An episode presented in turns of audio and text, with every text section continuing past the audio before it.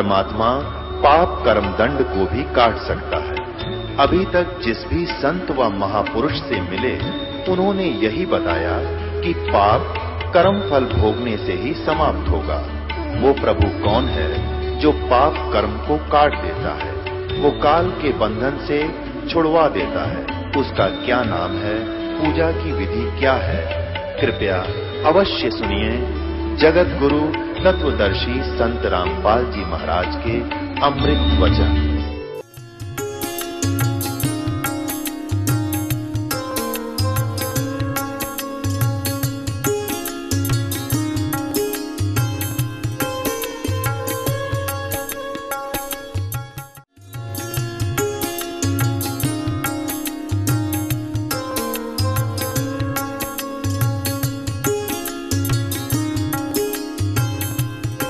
सतगुरुदेव की जय।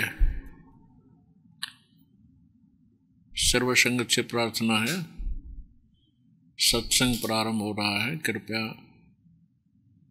सत्संग स्थल पर शांतिपूर्वक विराजमान हो करके श्रद्धापूर्वक सत्संग सुने। परमेश्वर की प्यारी आत्माओं से पुनर्निवेदन है, सत्संग प्रारंभ हो रहा है, कृपया सत्संग स्थल पर शांतिपूर्वक विराजमान होकर के श्रद्धा से सत्संग सुने। सत साहिब सतगुरुदेव की जय। बंदी छोड़ कबीर परमेश्वर जी की जय। बंदी छोड़ गरीबदास जी महाराज जी की जय। स्वामी राम देवानंद जी गुरु महाराज जी की जय हो।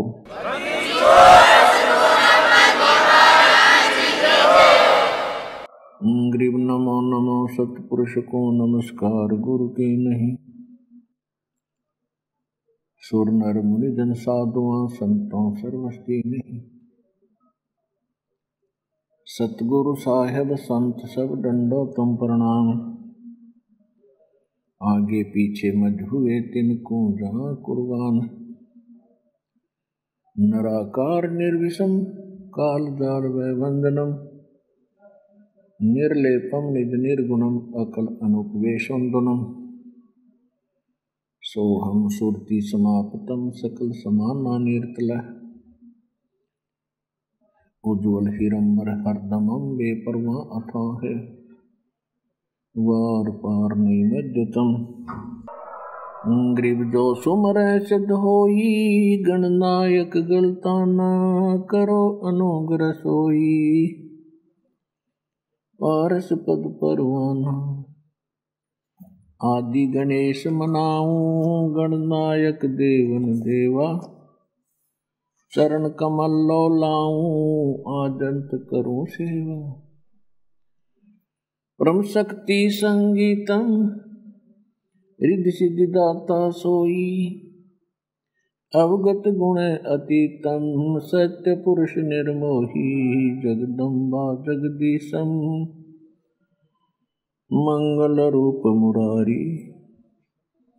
तन मन अर्पो शीशम भक्ति मुक्ति भंडारी। सुर नर मुनि जन ध्यावे ब्रह्मा विष्णु महेशा। शेष शेष मुख गावे पूजे आद गणेशा। इंद्र कुबेर सरीखा वरुण धर्म राय ठावे। समरथ जीवन जी का मन इच्छा फल पावे। 33 कोटि अधारा जावे शेष 88। उतरे बहुजल पारा कट है यम की फांसी। 33 कोटि अधारा दावे से 88। उतरे बहुजल पारा कट है यम की फांसी। कर जोरूं विनती करूं धरूं चरण पर शीश। गुरु जी राम देवानंद जी महाराज ने दियो नाम बख्शीश। कोटि कोटि सिजदा करूं, कोटि कोटि प्रणाम, चरण कमल में राखियो में बंदी जान गुलाम। कुटा हूँ गुरुदेव का, रामपाल दास का नाम। गले प्रेम की जेवड़ी, जाखे चौहान। तो करो तो बावड़ू, दूर दूरी करो तो जाओ। जो राखो तो ही रहूं, जो देवो सो खाऊं। परम पिता परमात्मा पूर्ण ब्रह्म सर्व सृष्टि रचनहार कबीर देव कबीर परमेश्वर जी की असीम रजा से आप सभी पुण्यात्माएं सत्संग सुनने के लिए उपस्थित हुए।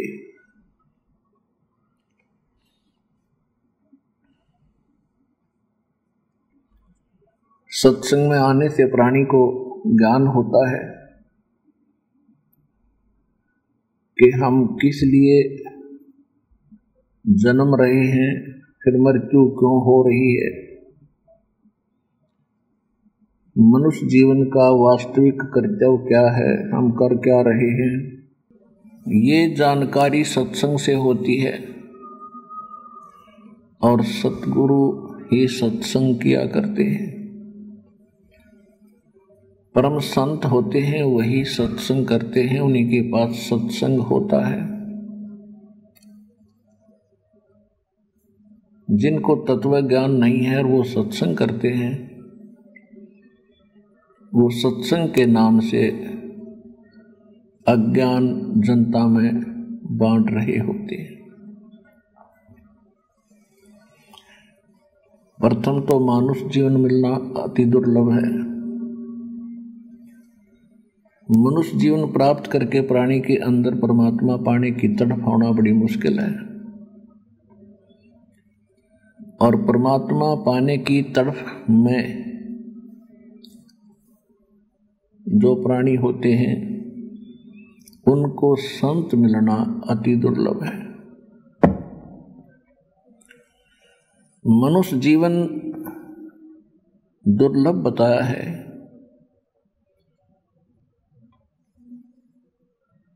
लेकिन संत मिलना उससे भी दुर्लभ है। मानुष जन्म दुर्लभ है, ये मिले न बारंबार।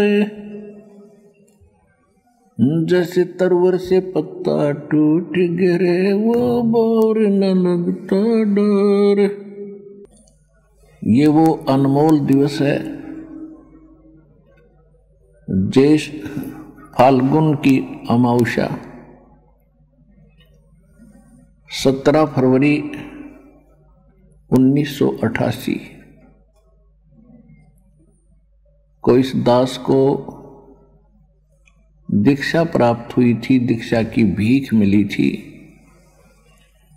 मेरे पूज्य गुरुदेव जी स्वामी राम देवानंद जी से। अब हम इस अमावस्या को ही मनाते हैं, क्योंकि हमारे अन्य जितने भी धार्मिक अनुष्ठान हैं वो इन्हीं तिथियों पर आधारित हैं। जैसे परमेश्वर का प्रकट दिवस ज्येष्ठ शुद्धि पूर्णमासी को होता है, आदरणीय गरीबदास साहिब जी का बोध दिवस इसी फाल्गुन मास की द्वादशी को होता है। तो इस कारण से हम 17 फरवरी की बजाय इन आमदेसी अपने महीनों और तिथियों के आधार से इस शुभ दिन को मना रहे हैं। तो पुण्यात्माओं वो दिन याद रहता है, ये शरीर छूट जाएगा पर वो दिन भूला नहीं जा सकता। जिस दिन इस दास को ये भीख मिली थी नाम की और जिसके बाद जीवन पलट गया, इस जीने के उद्देश्य लक्ष्य का हमें पता लगा। इससे पहले हम खूब इंटेलिजेंट माने थे अपने आप को और बहुत ही ये सोच बैठे थे कि पता नहीं के बना दूंगा, अच्छे प्लाट खरीदूंगा, कोठी बनाऊंगा, बढ़िया कार लूंगा। इससे आगे हमारी बुद्धि काम में नहीं करे थी, बाकी माया बचाई थी तो अपनी बकवादों में खर्च करे थे। अब जब से ये ज्ञान हुआ है भगवान का तो पता चला है वो तेरा गजब हुई हो। परमात्मा मनुष्य जीवन से जो काम करना था वो तो शुरू भी नहीं किया हमने, ये तो अन्य पशु पक्षियों जैसे ही कर्म हम कर रहे थे। तो सत्संग से ज्ञान से पता चला, फिर उस नाम की कमाई डट कर करी। परमात्मा हम सुना करते थे परमात्मा ये सुख देता है, परमात्मा ये सुख देता है, परमात्मा ये सुख देता है। तो हमें वो सुख बिल्कुल नहीं मिल रहे थे, स्वाभाविक जो हमारे संस्कार ही फल रहे थे उनमें कोई खुशी का कोई कार्य हमारा सिद्ध हो जाता था तो हम मान लेते थे भगवान राम ने, भगवान श्री कृष्ण ने, बाबा श्याम जी ने और हनुमान जी ने कर दिया। लेकिन वो कोई ऐसा हटकर नहीं हो रहा था जिसको जैसे अब हम महसूस कर रहे हैं, प्रतिदिन देख रहे हैं कि परमात्मा कैसी लीला करता है जो हम सोच भी नहीं सकते, कभी देखा भी नहीं था, कभी सुना भी नहीं था। वो जो क्रियाएं हमारे जीवन में घटती हैं, घटनाएं, उनसे पता चलता है कि अब भगवान हमारे संग है। तो पुण्यात्माओं सत्संग में आने से ज्ञान होता है और सत्संग संत करते हैं और संत का मिलना बहुत कठिन है। एक समय अपने आत्माओं ये अध्यात्म ज्ञान है और इस अध्यात्म सत्संग के माध्यम से दास बहुत बार आपको बता चुका है कि यहाँ दो पावर काम करती हैं, दो शक्तियाँ। एक ब्रह्म जिसको सरपुरुष भी श्रीमद् भगवत गीता में कहा है और एक परम अक्षर ब्रह्म यानी पूर्ण परमात्मा सत्य पुरुष अकाल मूर्त जिसको शब्द स्वरूपी राम कहो या पूर्ण परमात्मा कहो। उनका शुभ नाम है कबीर देव, कबीर साहब, कबीर भगवान। और वो कबीर भगवान अभी तक हम ये सोचा करते थे कि परमात्मा निराकार है, उसका केवल प्रकाश देखा जा सकता है। क्योंकि बालक को इतना ज्ञान होता तो फिर उसको टीचरों की क्या आवश्यकता थी। यदि विद्यार्थी स्वयं इतना निर्णय ले ले तो टीचर की क्या आवश्यकता थी। तो टीचर की आवश्यकता इसलिए थी कि वो सदग्रंथों के गूढ़ रहस्यों को ठीक से समझे और फिर हमें समझावे। तो जैसे सुना करते थे कि परमात्मा का प्रकाश देखा जा सकता है और परमात्मा निराकार है। अब कोई ये कहे कि सूर्य निराकार है और उसका प्रकाश ही देखा जा सकता है तो ब्लाइंड मैन की थ्योरी है, या ब्लाइंड मैन अंधे की, आंखों वाला नहीं कह सकता ये बात। जिस प्रकाश को आप देख रहे हो कि झांकी खिड़की में के अंदर आया कमरे में, तो प्रकाश किसका है, सूर्य का। तो सूर्य कैसा है? निराकार। तो क्या ये बात ठीक है? नहीं, झूठ है। इसी प्रकार परमात्मा का जो लोक है सतलोक, वो भी स्वप्रकाशित है और परमात्मा भी सशरीर है, मनुष्य दृश्य है, नर आकार है, सशरीर है। और उनके एक रोम में, रोम कहते बाल को, एक रोम में इतनी चमक है, बाकी शरीर में तो और गणी, एक बाल ही इतना चमक रहा है। करोड़ सूर्य मिला दे, करोड़ चंद्रमा, वो रोशनी भी फीकी पड़े। तो उसी प्रकाश का रिफ्लेक्शन इन ब्रह्मांडों के अंदर है। और वो कैसे है? जैसे किसी का मकान तालाब के किनारे हो और सूर्य का प्रकाश तालाब के जल में से रिफ्लेक्शन होकर प्रतिबिंब बनकर और कमरे की झांकियों में से और कमरे में दिखाई दे रहा हो, तो वहां जो प्रकाश है, कोई ये कहे कि ये प्रकाश है और सूर्य, ये प्रकाश किसका है? सूर्य का। और सूर्य कैसा है? कि निराकार। तो ये बात अब नहीं जचती। पहले तो हमने सारी ये ठीक लगे थी, क्योंकि हमें स्वयं ज्ञान नहीं था, हमारे पास कोई फुटरूल नहीं था जिसका हम नाप लें इस ज्ञान को। अब हमारे पास ISI मार्क का टेप हो गया। अब 1 सेकंड में फीता रख देते हैं कि ना, ये भी छोटा है, ये पूर्ण नहीं है। ये हमारे पास वो ऐसा ज्ञान मिल गया। तो ये ऋषि महर्षियों ने जो डले डोए समाधि लगा लगा कर, अब तो ये पंथ जो ज्यादातर चतुर बन रहे हैं, वो कहते हैं 2.5 घंटे सुबह बैठो, 2.5 घंटे शाम को, और अंदर प्रकाश देखो।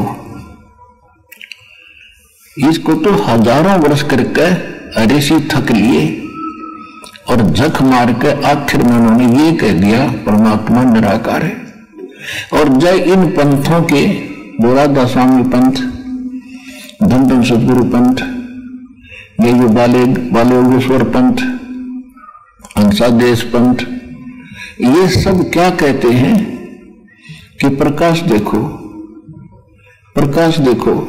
अगर तुम्हारे गुरुओं से लेकर आज तक यही थोड़ी है परमात्मा निराकार है और केवल प्रकाश देखा जाता है, तो वो कहाँ गए होंगे? कितने पहुंचे थे वो? उनके साथ कैसे बनती रही? इनको तो कुछ भी ना दिखता। तो यहाँ अब जो डले ढो रहे हैं, ये तो उसे स्वाभाविक आंख बंद करके दबा लो तो कुछ तक चमका दिखेगी, कोई लाल दिखेगा, कभी पीला, फिर वो सफेद भी हो जाएगा। ये वो प्रकाश नहीं है। परमात्मा वाला प्रकाश भी इनसे हटकर दिखेगा। अब जैसे ऋषियों ने साधनाएं की, समाधिस्थ होकर के अपने इस कक्ष में, इस शरीर रूपी महल में उस परमात्मा के रिफ्लेक्शन को देखा जो ब्रह्मांडों में टकरा करके इस बॉडी रूपी कमरे में, कक्ष में प्रवेश कर जाता है।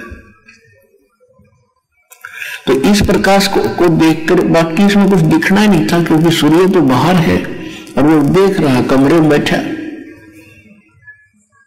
तो उसने यही थोड़ी मान ली कि ये जो झांकी में दिखा, खिड़की में जो प्रकाश दिखा, ये प्रकाश यही है सूर्य, और यही प्रकाश, यही उसका साक्षात्कार है सूर्य का। तो यह भूल थी इनकी। सूर्य तो दूर है, अलग है, वहां तक तुम्हारी पहुंच नहीं, तुम उससे बाहर जा नहीं सकते। तो वही व्यक्ति ऐसी थ्योरी और सिद्धांत बताते रहे कि परमात्मा निराकार है, परमात्मा क्या, केवल प्रकाश देखा जाता है।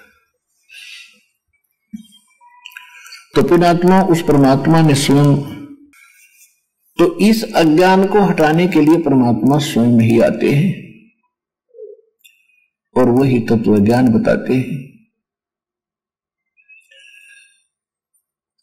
सतयुग में सत सुकृत कह टेरा,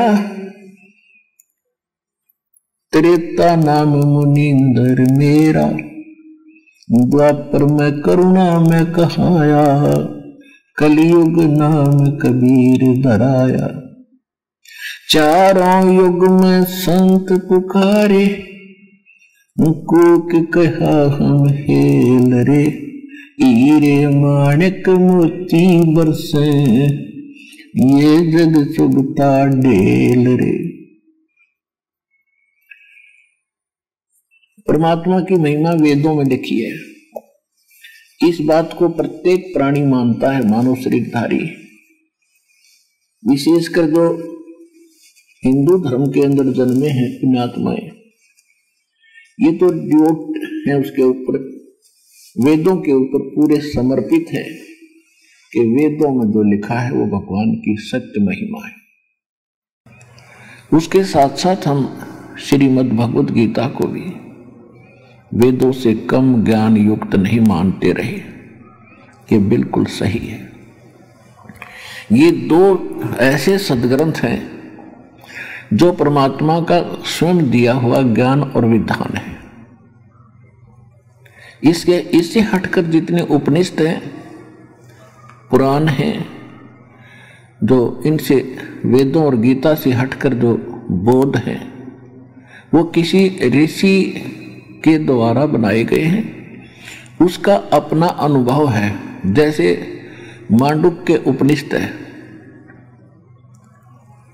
मांडुक नाम के एक ऋषि ने जैसा वेदों को समझा, जाना, फिर जैसा उसने अपना अभ्यास किया, उस अभ्यास का उसने सारा कुछ प्रक्रिया लिख दी कि ऐसी साधना करो, उससे ये उपलब्धि होगी। तो वो मांडुक के ऋषि का अनुभव है। यदि वो वेद ज्ञान से नहीं मिलता है तो वो व्यर्थ है। इसी प्रकार 18 पुराण जो हैं, ये श्री ब्रह्मा जी से ज्ञान शुरू हुआ है पुराणों का। उससे अन्य ऋषियों ने सुना, तो उन ऋषियों ने उस एक पुराण के ज्ञान के 18 भाग कर दिए। कुछ ब्रह्मा जी वाला ज्ञान, ब्रह्मा जी ने जैसा वेदों को जाना समझा उसने वो बता दिया। उसके बाद जो बाकी की कथा कहानियां उसने वो ऐसे दो ऋषियों की वार्ता लिख दी किसी पुराण में, किसी अध्याय में। तो ऐसे इसको 18 भागों में विभाजित कर दिया। ये 18 पुराण बन गए। इनमें जो ज्ञान वेदों और गीता से नहीं मिलता, विशेषकर साधना का, बाकी तो पुराण गलत नहीं है। पुराणों का ज्ञान कोई गपौड़ नहीं है।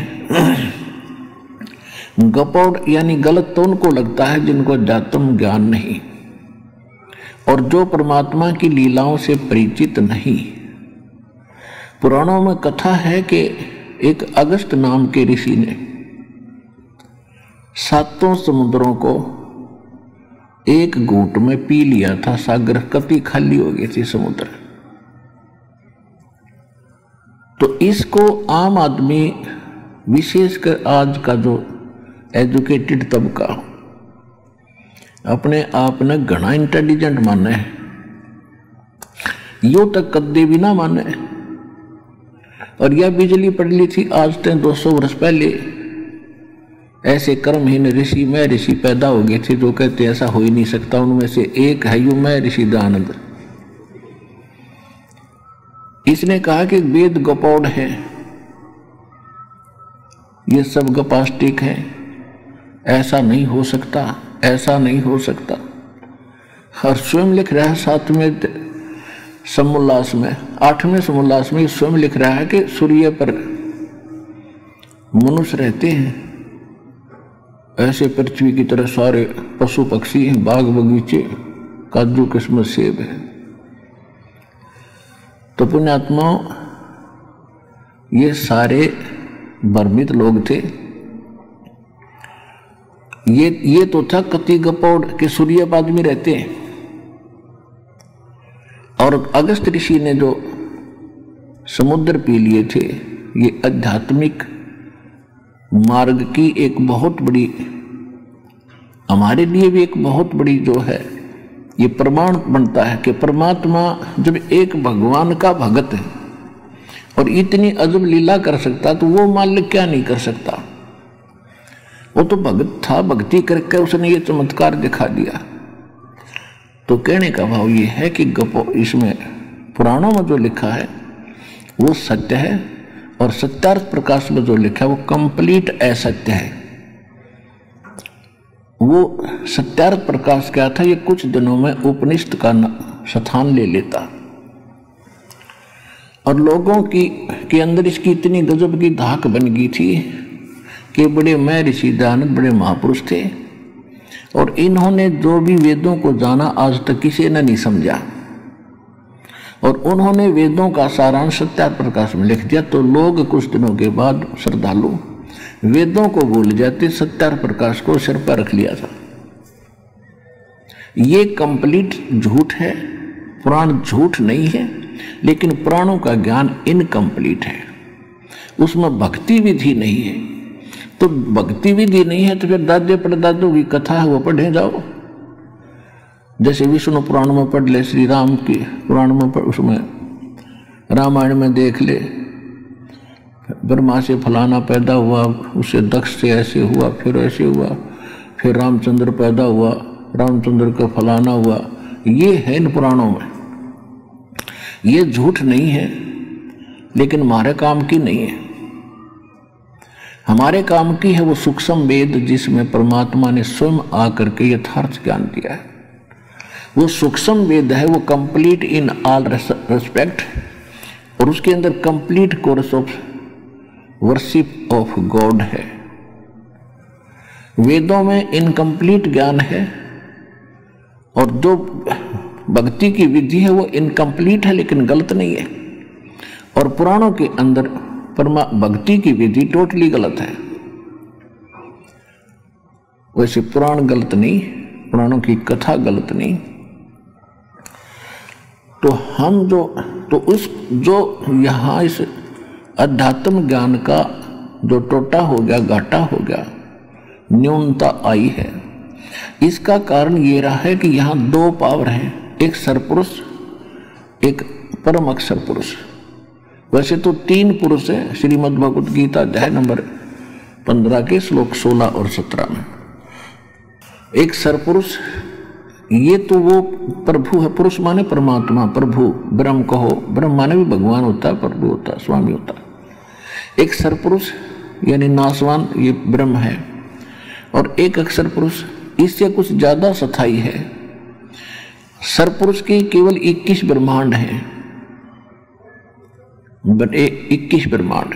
एक ब्रह्मांड के अंदर जैसे ये 7 नीचे के लोक और फिर ये पृथ्वी लोक, सूर्य लोक, ये क्या नाम है, धर्मराय का लोक, ब्रह्मा विष्णु महेश के लोक और कॉमन स्वर्ग, नरक, 88,000 खेड़े, सपतपुरी, ब्रह्मलोक, ये इस एक ब्रह्मांड के अंदर सामग्री है। ऐसे ऐसे 21 ब्रह्मांड हैं इस काल भगवान के सरपुरुष के। और अक्षर पुरुष के 7 संग ब्रह्मांड हैं ऐसे ऐसे। और उस परम अक्षर ब्रह्म के असंख्य ब्रह्मांड, असंख्य, वो सब का मालिक है, सबके ऊपर वो वासुदेव है, वो सबका धारण पोषण करने वाला ओवरऑल कंट्रोलर है। वो परम अक्षर ब्रह्म है, परम अक्षर पुरुष है। और उसका नाम कबीर देव है। असंख्य ब्रह्मांड का मालिक है, तो वो परम अक्षर पुरुष है। तो हम यहाँ पर दो पावर काम करती हैं क्योंकि हम इस सरपुरुष के लोक में फंसे पड़े हैं। ये कैद है एक काल कसाई की और ये हमें ऐसे रोक रहा है जैसे कसाई बकरे पालता है। जिस दिन आपको यह बात समझ में आ जाएगी, जो दास बार बार कह रहा है, ये मेरी कथा नहीं है, ये रामपाल की मेड, रामपाल मेड नहीं है, ये गॉड गिवन परमात्मा कबीर गिवन ज्ञान है। ये किसी डूम भाट का गीत नहीं है, ये 100 की 100 सत्य है। लेकिन आपके या कद सत्य समझ में आएगी उसके बाद आप भक्ति पर दृढ़ हो गए।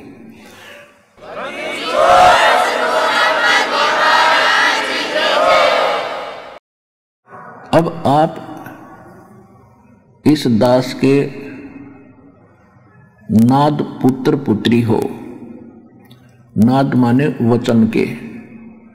आप इस दास के जो अनुयायी हो गए, वचन के बेटा और बेटी हो गए। और कोई तो आज ही जन्म ले रहा है, यानी आज जिसने मंत्र लिया है, और किसी ने कल लिया, किसी ने परसों लिया, किसी ने महीने पहले, किसी ने 1 वर्ष पहले, और किसी ने 2 वर्ष पहले, किसी ने 10 वर्ष पहले। तो जिस दिन आपने दीक्षा ली उस दिन आपका मनुष्य जन्म माना जाता है। उससे पहले शरीर मनुष्य का जरूर था, लेकिन कर्म मनुष्य के नहीं थे। तो जैसे जिस दिन आपका जन्म हुआ उस दिन से आपकी आयु गिनी जाती है इस अध्यात्म मार्ग में। तो आप कोई 2 वर्ष का है, कोई 6 महीने का बालक है। तो छोटे बच्चे जो होते हैं उनकी बुद्धि इतना काम नहीं करती है। जैसे पिताजी कह रहा होता है, अब जैसे पिताजी बैठा है और छोटा बालक बेटा या बेटी आकर एक पेन उठाकर कहती है या बच्चा कहता है कि पिताजी ये क्या है? पिताजी कहता पेन है। क्या है? पेन है। पेन है। वो कहता ए पेन है। ए पेन है। तो पिताजी पेन कह रहा है, वो ए कह रहा है, उसको रखकर और खेल लग जाता है। अब उसका कारण ये है कि वो बच्चा ये भी नहीं मान रहा पिताजी जो कह रहा है वो गलत है, लेकिन उसकी बुद्धि इसको कैच करने जोगी हुई नहीं है कि वो पेन क्या न कह रहा है। और जब वो बच्चा बड़ा हो जाता है तो पिताजी कहता बेटा या बेटी वो पेन ला, उठा के भाग्या जाता है, उठा के लाता है। तो अभी आपकी ए नहीं मिटी है, कुछ एक की। जब ए मिट जाएगी ना, जब एक एक शब्द आपके हृदय में बैठेगा इस दास का,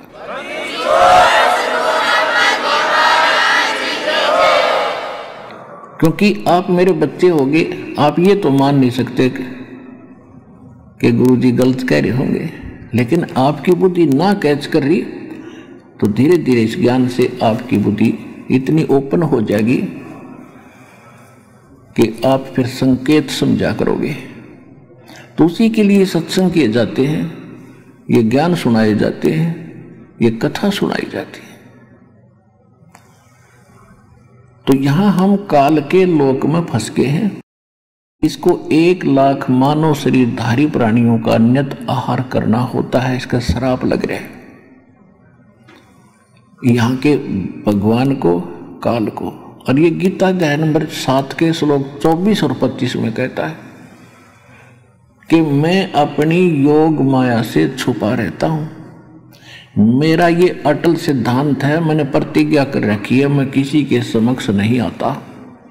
और ये मूर्ख लोग मुझे कृष्ण मान रहे होंगे, व्यक्ति रूप में आया हुआ मान रहे हैं। मैं कृष्ण नहीं हूँ। कृष्ण के अंदर बोला और कृष्ण तो बाहर खड़ा। वो लोग कहा मैं तो ऐसे ही, मेरे कर्म अलौकिक हैं। तो ये गुप्त रहता है। गुप्त क्यों रहता भाई? पिता माँ बाप बच्चों से। उसमें कोई दोष है? इसमें दोष है 1 लाख मानव शरीरधारी प्राणियों के खाने का। और जब ब्रह्मा विष्णु महेश को ये पता लग जाए कि वो कसाई है, बाप हो चाहे कोई भी हो, और ऐसे खाता है, एक भी ना करे इस काम में, रात भी बैठ जाए समाधि ला के, इनको भी मिसगाइड रखता है, इनको भनक भी नहीं पड़न देता कि ये हो क्या रहा है। ये तो समर्थ आए परमात्मा, इसकी पोल खुली। सतगुरु आए दया करी, ऐसे दीन दयाले, बंदी छोड़ बरतास कहा, जठरगनी प्रतिपाल। और खुद भगवान कहते हैं सतयुग में सत सुकृत कह टेरा, त्रेता नाम मुनिंदर मेरा, द्वापर में करुणा में कहाया, कलयुग नाम कबीर धराया। चारों युग में मेरे संत पुकारे, कोक कहा हम हेल रे। हीरे माणिक मोती बरसे, ये जग चुगता डेल रे। हमरा ज्ञान किने ना सुनिया, पर भी लेन जात है दुनिया। और फिर वो परमात्मा इस यथार्थ ज्ञान को देने के लिए, हाँ ये दो यहाँ पर पावर हैं, दो भगवान दो प्रभु। हमारे इस अध्यात्म मार्ग में दो मुख्य रूप में पात्र हैं। ये सरपुरुष का तो रोल है खलनायक का, इस काल का, ब्रह्मा विष्णु महेश के पिता का।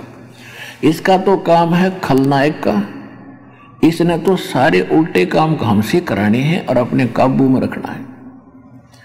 हम शराब पीते हैं, बीड़ी पीते हैं, मांस खाते हैं, भुक्की खाते हैं।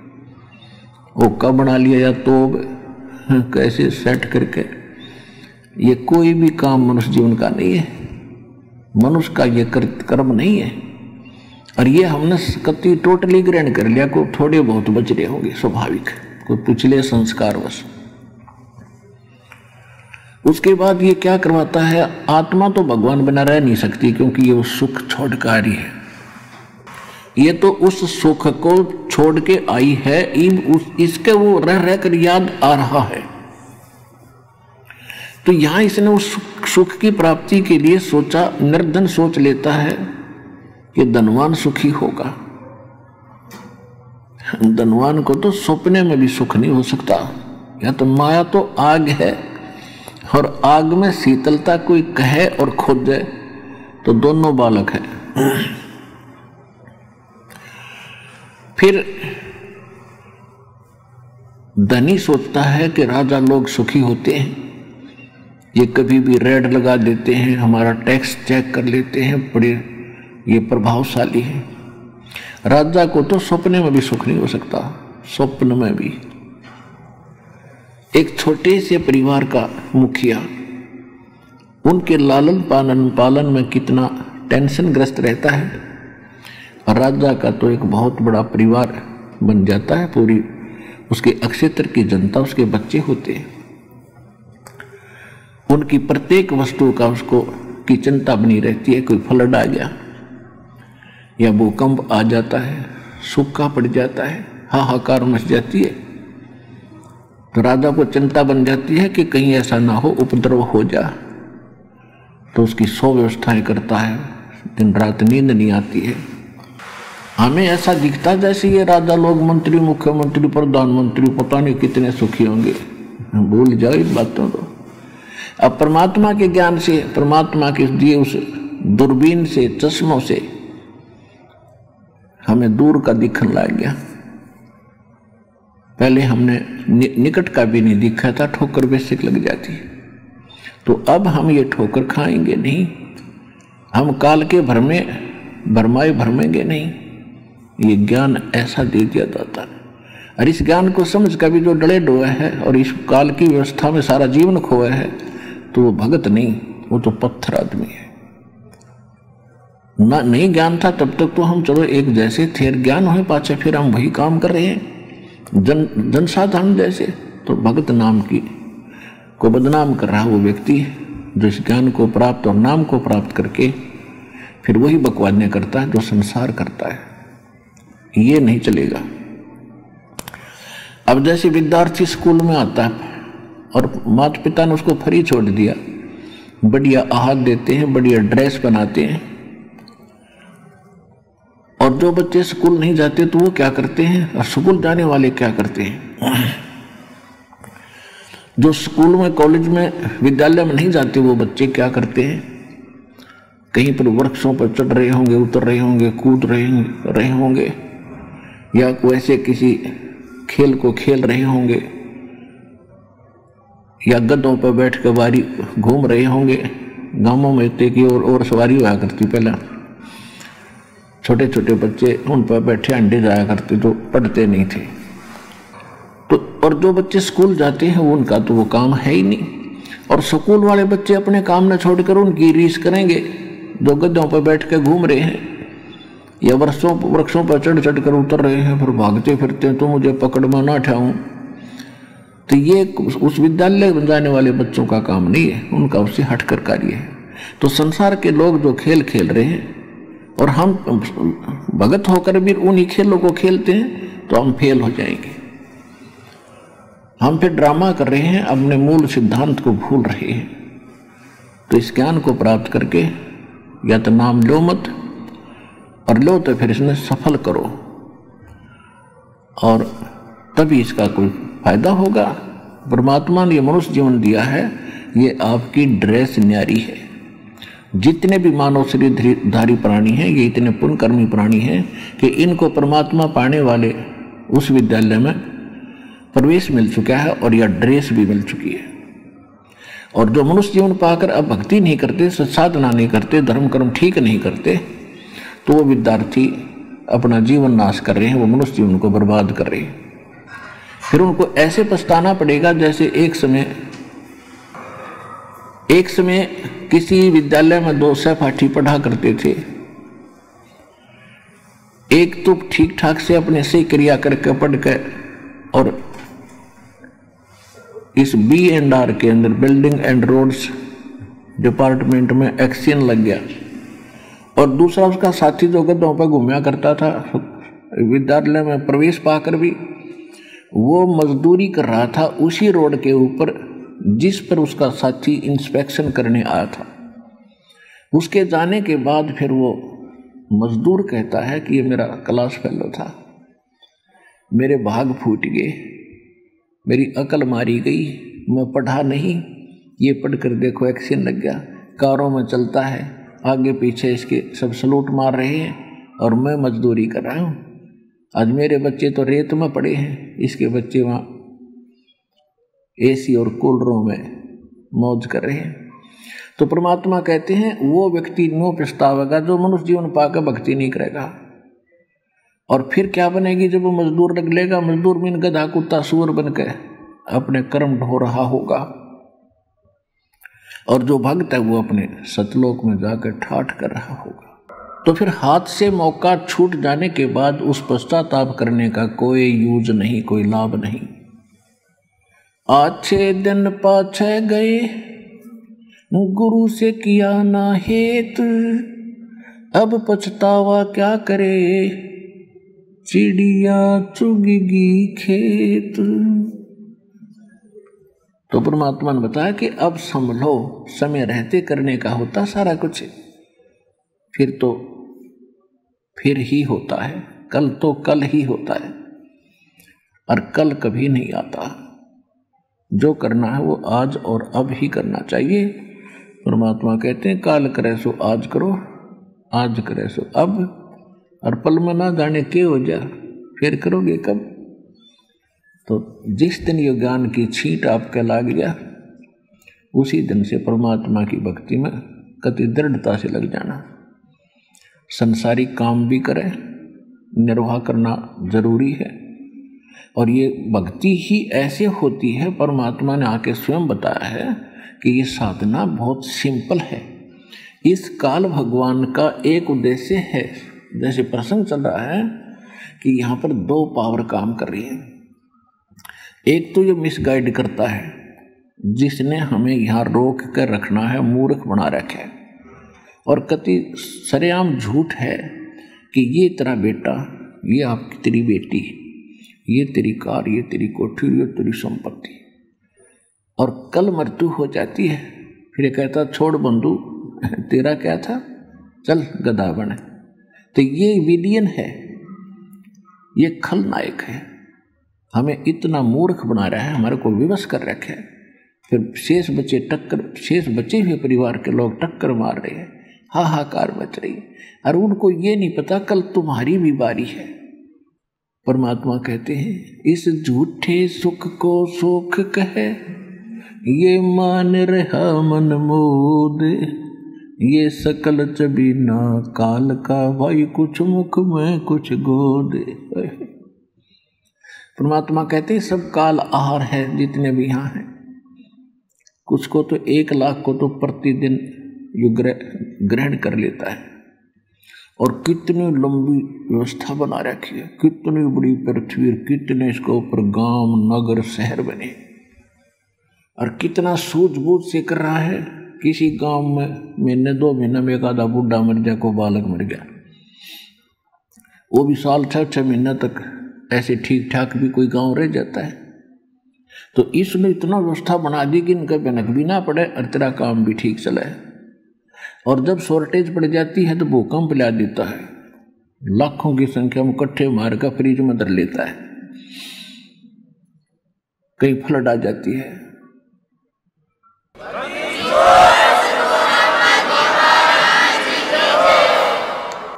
तो पुण्यात्माओं, इन बातों को घना ध्यान तो सुनो। और ये बातें कर्ण सुन की नहीं, ये कर पाटन की हैं। मैंने कह दिया, आपने सुन लिया, किसी ने कहा सोच लिया कि ना जची नहीं बात, और कुछ लोग कहेंगे ना बस सही, सौ की सौ सच्ची है। लेकिन जिनका यह जचगी साची है तो उन्हें दृढ़ता से लग जाना चाहिए। और जो अभी बालक हैं जिनकी ऐ नहीं मिट्टी है, वो यूँ कहना यूँ कैसे हो गया, यूँ कैसे होता है, तो उनकी ऐ मिट जाएगी। फिर वह उनको भी यही बातें सारी ठीक लगेंगी। और ये सारी ठीक हैं, ये सत्य हैं, क्योंकि भगवान झूठ नहीं बोल सकता। और उसी परमात्मा का दिया यो ज्ञान है जो दास आपको सुना रहा है, ये अपना नहीं है।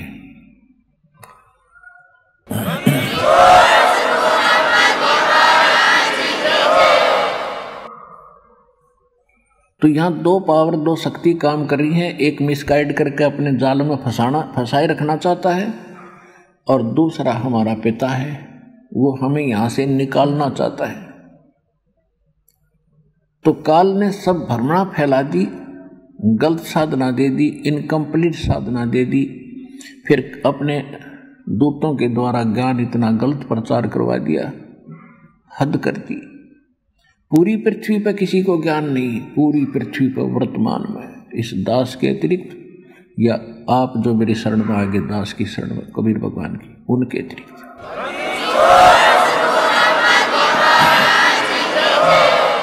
तो जुल्म में कोई कसर नहीं छोड़ रखी इसने, कोई काची नहीं छोड़ रखी। और समर्थ उसे कहते हैं, इसके सारे जाल को तोड़ कर धर देगा, इसकी पोल खोल दी दाता ने। और अब जैसे यह ज्ञान ग्रहण किया, धीरे धीरे अज्ञान सब में फैल गया। अब ये ज्ञान धीरे धीरे सब समावेगा और पूरा विश्व भक्ति करेगा। ये भगवान का वचन है। सब सुखी होंगे, और जो इस नाम को लेकर भक्ति करेंगे उनका मोक्ष होगा, सतलोक जाएंगे, ये गारंटीड बात है।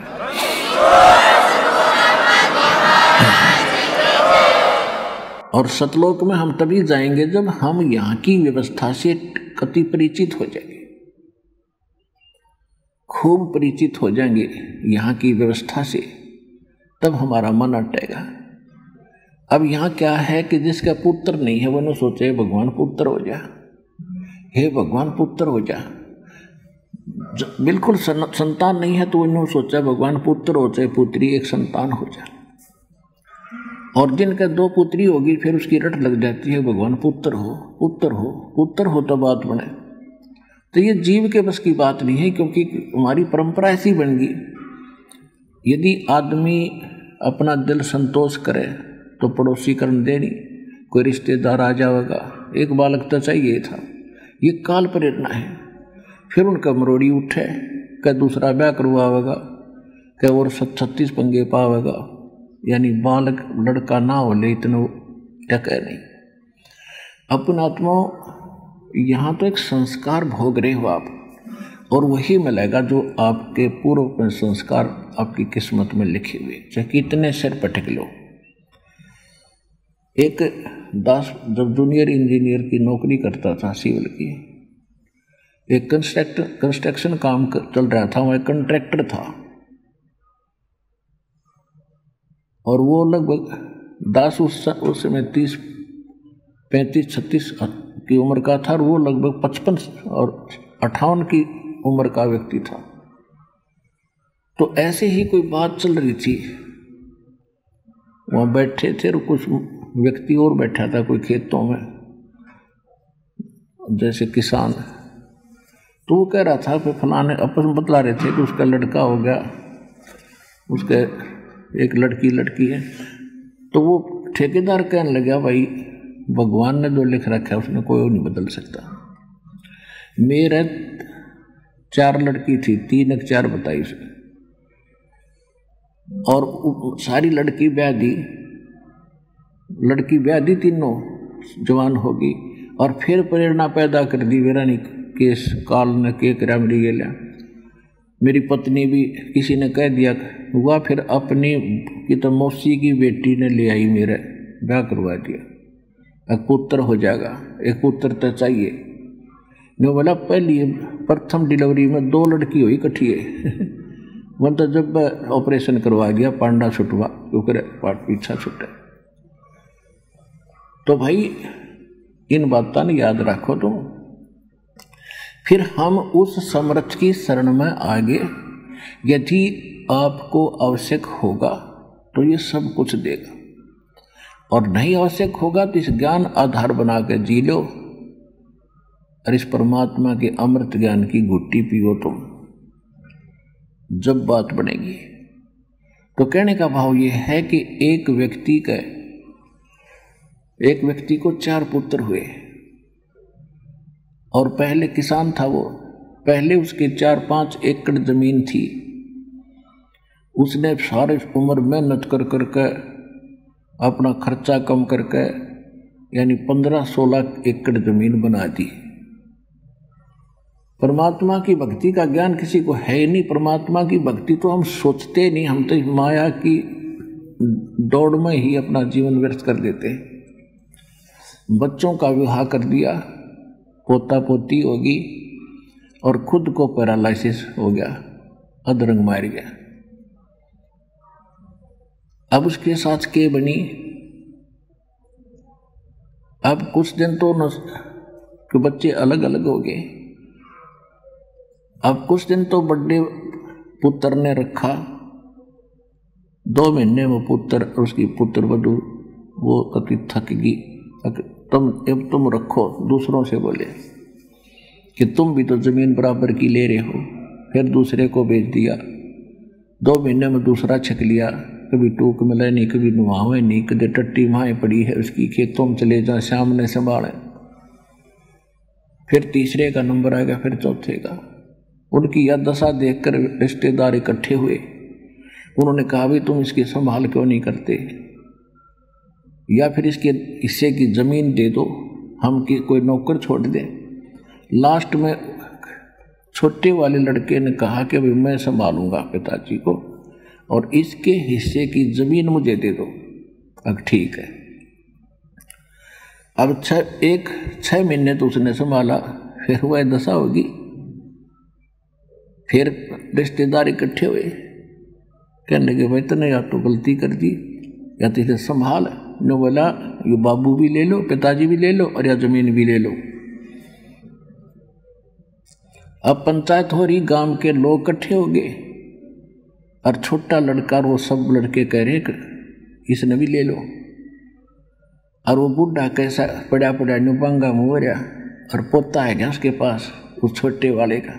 उन्होंने कहा आ गया, एक बार पुत्रा तक कर काट दी टाटी, पोता करेगा तेरे गहरे।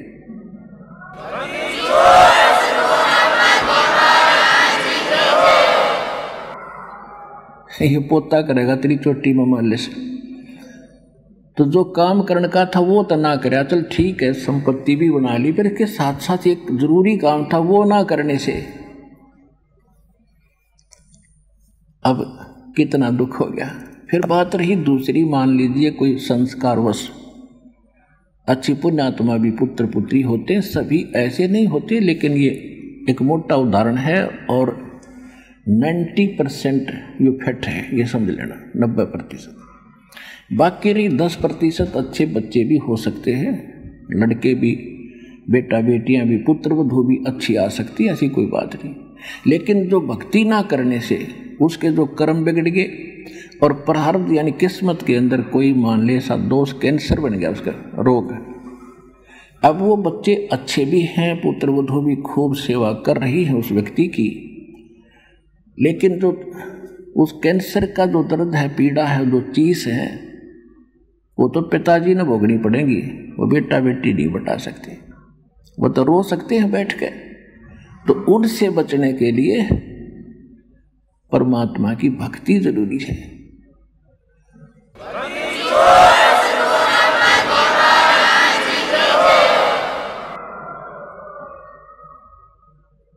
दुख में सुमरण सब करे, सुख में करे ना कोई, जय सुख में सुमरण करे, दुख कहे को होई। अपने आत्माओं, आप यहाँ खैर बहुत मिलते हैं, भगत आते हैं, यहाँ इसलिए बुलाया जाता है आपको। देखो, आपको यहाँ बुलाकर हमारा उद्देश्य क्या आपको बुलाने का, कि बच्चा जैसे विद्यालय में जाता है तो बच्चा उन बच्चों से ही आधे से ज़्यादा शिक्षा ग्रहण करता है, बैठन की, उठन की, बोलन की और पढ़न की, लिखन की। अब जैसे पहली बार बच्चा जाता है स्कूल में, तो कई बार हम देखा करते थे छोटे बच्चे अध्यापक की कुर्सी पर बैठ जाते चढ़ के नु। फिर दूसरे बच्चे कहा करते हो, इस पर मत बैठे, नीचे बैठ जा, गुरु जी की कुर्सी है या मास्टर जी की कुर्सी, यहाँ नहीं बैठा करते। तो फिर वो बच्चे अचकन लग गए, तो वो बैठने का मैनर भी उन्होंने वहाँ जाके सीखा। इसी प्रकार आपको यहाँ बुलाया जाता है, तो आपको बैठने का, जैसे आपको कोई नए बच्चे आते हैं, आजकल एजुकेशन घनी होगी, उन्हें बैठने का तरीका ही भूल गए भाई। तो यहाँ दूसरी बहन बेटी भाई बताओगे ना, भाई बहन ऐसे नहीं बैठते, ऐसे बैठो, तो फिर वह सीखेगी। तो फिर यहाँ भी आप एक दूसरे से सुनते हो, कोई किसी का दुख दूर हो रहा है, किसी को कुछ पीड़ा थी, किसी को कुछ थी, तो आपको दृढ़ता आती है, हाँ बात बनेगी यहाँ पर। तो इसी प्रकार यहाँ आपको बहुत से बुजुर्ग भी मिलेंगे जो 5-4 वर्ष से लगे हुए हैं, और वो पहले क्या स्थिति थी, आज वह कैसा ठीक जीवन जी रहे हैं। नहीं तो बुढ़ापा कहर है इस जीव के लिए, मृत्यु से भी बुरा है ये वृद्धावस्था।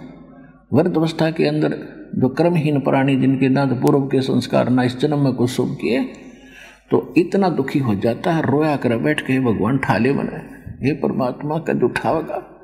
तो इन दुखों से बचने के लिए भी भगवान की भक्ति की आवश्यकता है, इसलिए ये पाठ पढ़ाया जाता है। मानुष जन्म पाए कर जो नहीं रटे हरि नामे, जैसे कुआ जल बिना भाई बनवाया क्या काम। अब कौन से राम की भक्ति करें?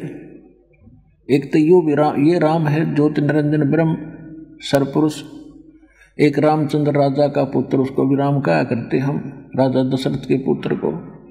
श्री कृष्ण वासुदेव के पुत्र को भी हम राम कहा करते, विष्णु जी को भी राम कहते थे, शंकर जी को भी राम कहते थे। सभी देवताओं को शक्ति युक्त मानकर हम इनको आदर और पूज्य मानते थे।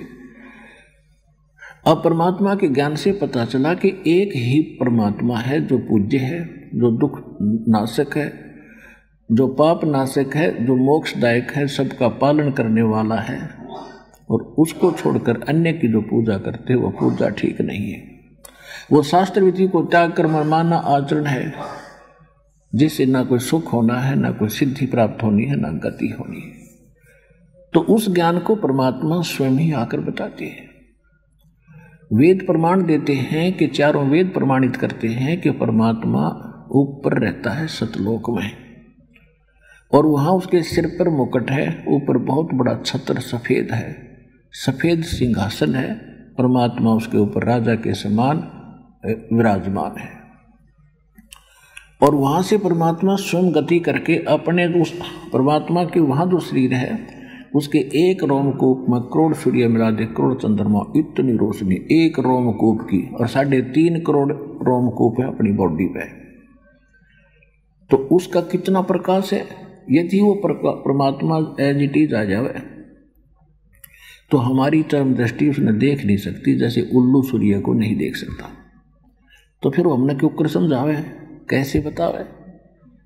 तो वो परमात्मा अपने शरीर को हल्का तेज पुंज का करके, जैसे आपने अभी प्रतिदिन ब्रह्म बेदी में पढ़ते हो सुबह के नित्य में, कि तेज पुंज तन दे धर कर, हल्का तेज अन्य तेज दे धर कर इस विध हमको भेंटी, यहाँ आकर हम इस प्रकार मिलता है। यही वेद बताते हैं। ऋग्वेद मंडल नंबर 9 और सूक्त नंबर 1 मंत्र 9 में, 8 और 9 में, ऋग्वेद मंडल नंबर 9 सूक्त 86 के मंत्र 26 और 27 में, ऋग्वेद मंडल नंबर 9 सूक्त 82 के 1, 2, 3 मंत्र में, ऋग्वेद मंडल नंबर 9 सूक्त 96 के 96 के 18 से लेकर 20 में, ऋग्वेद मंडल नंबर 9 सूक्त 54 के 54 के मंत्र नंबर 3 में, ऋग्वेद मंडल नंबर 9 सूक्त 20 मंत्र 1 में, ऋग्वेद मंडल नंबर 9 सूक्त 94 मंत्र 1 में, ऋग्वेद मंडल नंबर 9 सूक्त 95 मंत्र 2 में, और भी अनेकों स्थानों पर वेद प्रमाणित करते हैं कि वो परमात्मा सतलोक में रहता है, नर आकार है, मनुष्य दृश्य है, और वहाँ से गति करके चल के आता है, यहाँ अच्छी आत्माओं को मिलता है। उनको दृढ़ ज्ञान, अपना ज्ञान बताता है, और वो एक कवि की तरह आचरण करता हुआ अपने मुख कमल से वाणी बोलता है, लोकोक्तियों के माध्यम से, दोहों के माध्यम से, पद्य भाग में वो ज्ञान सुनाता है, जिस कारण से वो प्रसिद्ध कवि की भी उपाधि प्राप्त करता है। वो पूर्ण परमात्मा होता है। तो वो परमात्मा कौन है जो जिसका वेद प्रमाण कर रहे हैं, और वेदों में जो लिखा वो सत्य है। तो ये तो वेद बता रहे हैं, ये तो हमारी थ्योरी बता रही है, और जिन महापुरुषों को उसने उसका प्रैक्टिकल हुआ है, साक्षात्कार हुआ है, उनमें से कौन कौन है? आदरणीय धर्मदास साहिब जी, जिनको परमात्मा कलयुग में आकर मिले और जो दास के नॉलेज में हैं। आदरणीय धर्मदास साहिब जी बांधवगढ़ वाले, आदरणीय मलुकदास साहिब जी, आदरणीय नानक साहिब जी, जो सिख धर्म के प्रवर्तक माने जाते, इनको भी परमात्मा स्वयं सतलोक से आकर मिले थे, और इनको सतलोक लेकर गए थे, फिर वापस छोड़ा था, तीसरे थे। आदरणीय दादू साहिब जी, इनको भी ऐसे लेकर गए थे, धर्मदास जी को भी ऐसे लेकर गए थे, फिर वापस छोड़ा था 3 दिन में। ऐसे मुलुक दास जी को, ऐसे दादू दास जी को, साहिब जी को 3 दिन तक अचेत रहे थे, 3 दिन में ऊपर घुमा कर वापस छोड़ा था। उनके बाद उन्होंने वही गुणगान किया। और इसी प्रकार आदरणीय गरीबदास साहिब जी, गांव छुडानी, जिला झज्जर वाले को, इनको केवल कुछ घंटों ले गए थे ऊपर, और फिर वापस शाम को छोड़ दिया था, जब इनके शरीर को मृत जानकर चिता पर रख दिया था, तो परमात्मा ने ऊपर का सब कुछ दिखा के इनको वापस छोड़ा था। फिर ये जीवित हो गए थे। उसके बाद इन्होंने आँखों देखा परमात्मा का विवरण, सारा कुछ प्रत्यक्ष दृष्टा बन गए, और अपनी अमृतवाणी में लिखवाया, जो आज दास आपको पढ़ कर सुना रहा है, उसका ज्ञान बता रहा है।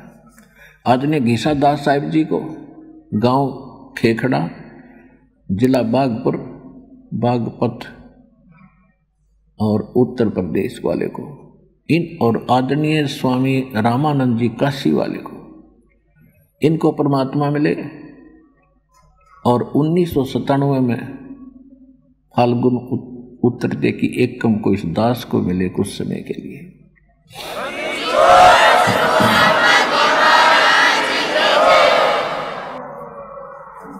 तो उन महापुरुषों को जिनको परमात्मा मिले, उन्होंने क्या बताया और वेद क्या बताते हैं? जब एक थ्योरी और प्रैक्टिकल दोनों एक मिल जाते हैं, तो वो अनुभव कच्चा नहीं होता, वो ज्ञान कंप्लीट होता है। वेदों को तो हम सत्य मानते ही मानते हैं, और जैसे और तो चलो हम संतों से इतने परिचित नहीं थे। आदरणीय नानक साहिब जी को तो कोई विश्व का आदमी नहीं कह दे कि न भगवान ना मिले हो, क्योंकि इतने इनका बोल वाला है। तो ऐसे महापुरुषों को परमात्मा आकर मिलता ही मिलता है, और इसलिए मिलना जरूरी होता है कि काल भगवान ने इतना अज्ञान भर दिया होता है ठोक ठोक कर, प्रत्येक मनुष्य मानव शरीरधारी प्राणियों के अंतःकरण में कि उनको ये विश्वास ही नहीं होता कोई यूँ क्या परमात्मा साकार हर कहीं रहता है और कौन है। तो उस सब अज्ञान को हटाने के लिए परमात्मा ने ये लीला करनी ही पड़ती है प्रत्येक युग में, ताकि समय आने पर ये बच्चे मुझे पहचान सकें। आदरणीय नानक साहिब जी पहले ये हिंदू धर्म में जन्मे थे। एक कालूराम मेहता खत्री अरोड़ा के घर पे इनका जन्म था और बचपन से ही ये, क्योंकि धार्मिक जितने भी व्यक्ति होते हैं बच्चे होते हैं भगवान बिना नहीं रह सकते, तो हिंदू धर्म के ब्राह्मण गुरु थे। एक ब्रजलाल पांडे से ये पढ़ा करते थे गीता और कुछ फारसी अन्य किसी मौलवी से पढ़ते थे, काजी से। फिर बड़े होकर के इनका विवाह हो गया। विवाह के बाद ये नौकरी लग गए सुल्तानपुर शहर में एक नवाब के मोदी खाने में। प्रतिदिन स्नान करने के लिए एक नदी बहती थी सुल्तानपुर के साथ से, जिसका नाम बेई नदी था। सुबह सुबह नानक जी वहाँ स्नान करने प्रतिदिन जाते थे, गर्मियों का मौसम था। परमात्मा पहले उनको जाकर मिले और उनसे डिस्कस किया, जिंदा महात्मा के रूप में मिले। तो नानक जी अपने ज्ञान को जो ब्रजलाल पांडे से सुना था उसको बहुत दृढ़ मानते थे और श्री कृष्ण जी को भगवान मानते थे, विष्णु जी को, श्री राम को वो परमात्मा मानते थे। तो परमात्मा ने फिर सारा ज्ञान उनको समझाया। तो उस समय काफ़ी भगत इकट्ठे हो गए उस नदी पर जो स्नान करने गए हुए थे। छुट्टी का दिन था, सुबह सुबह की बात थी। घंटा दो घंटा उनकी चर्चा हुई। परमात्मा ने नानक देव जी से पूछा, क्या ये विष्णु जी पूर्ण परमात्मा है? नानक जी ने कहा कि हाँ, ये संपूर्ण परमात्मा है, इनसे बड़ा कोई रब नहीं, कोई राम नहीं, और ये अविनाशी हैं, इनकी कोई जन्म मृत्यु नहीं होती। और गीता जी के कई श्लोक नानक जी ने बोल के सुना दिए। परमात्मा ने कहा कि आप दूसरे अध्याय का 12वां श्लोक और चौथे अध्याय का 5वां श्लोक और 10वें अध्याय का 2रा श्लोक पढ़कर सुनाओ। याद है? नानक जी को याद तकरीबन हो रही थी। उनमें क्या लिखा है कि कृष्ण, आप मानते हो श्री कृष्ण ने गीता बोला। श्री कृष्ण जी तो कहते हैं मेरा जन्म मृत्यु होता है, आपका भी होता है। 18वें अध्याय के 62वें श्लोक में लिखा है कि तू अर्जुन, तू सर्वभाव से उस परमेश्वर की शरण में जा, उसकी कृपा से तू परम शांति को और सनातन परम धाम को प्राप्त होगा। तो वो परमात्मा तो इस गीता ज्ञान से अन्य है, वो कौन है? सबसे पहले परमात्मा ने जाकर कहा था कि मैं कुछ ज्ञान सुनना चाहता हूं, आप बड़े अच्छे भक्त बताए। तो नानक साहब ने कहा कि ज्ञान सुनना है तो मेरा शिष्य बन। परमात्मा बोले ठीक है जी, ज्ञान सुनाओ, मैं आपका शिष्य हो जाऊंगा, मुझे ज्ञान दो। तो भगत काफ़ी सुन रहे थे और जब परमात्मा ने ये 2-4 बातें बताई और गीता ज्ञान दाता तो चौथे अध्याय के 34वें श्लोक में कहता है कि उस तत्व ज्ञान को जिसके बारे में ये बताया गया है उस परमेश्वर की शरण में जा। वो परमेश्वर कौन है? वो तत्वदर्शी संत बताएंगे, वो गीता ज्ञान दाता नहीं जानता, तो वो संत खोजने पड़ेंगे। और वो संत मैंने खोज रखा है, परमात्मा कह रहे थे वो संत मैंने खोज रखा है और काशी में रहता है, मेरा सतगुरु है, उसने वो ज्ञान बताया। अब नानक साहिब जी उस समय तो मान्य नहीं और परमात्मा उठकर चले गए। और मालिक ने बता दिया था कि मैं जुलाहा हूँ, धाणक हूँ, काशी में रहता हूँ, जुलाई का काम करता हूँ और मैंने रामानंद जी को गुरु बना रखा है और ये ज्ञान मैंने उनसे सुना है, लेकिन उनसे भी मेरी तृप्ति हुई नहीं। अब नानक जी जब वो कबीर साहब उठकर चले गए, उपस्थित व्यक्तियों ने पूछा कि ये कौन थे? उन्होंने बताया कि ये धाणक था, काशी का जुलाहा, नीच जात, और अपने आप को विद्वान बताता है। रामकृष्ण को कहता ये तो भगवान नहीं है। लेकिन वो जो श्लोक फिर जाकर उन्होंने घर देखे जाकर नानक जी ने, वो सारे सच्चे पाए। सारी रात नींद नहीं आई।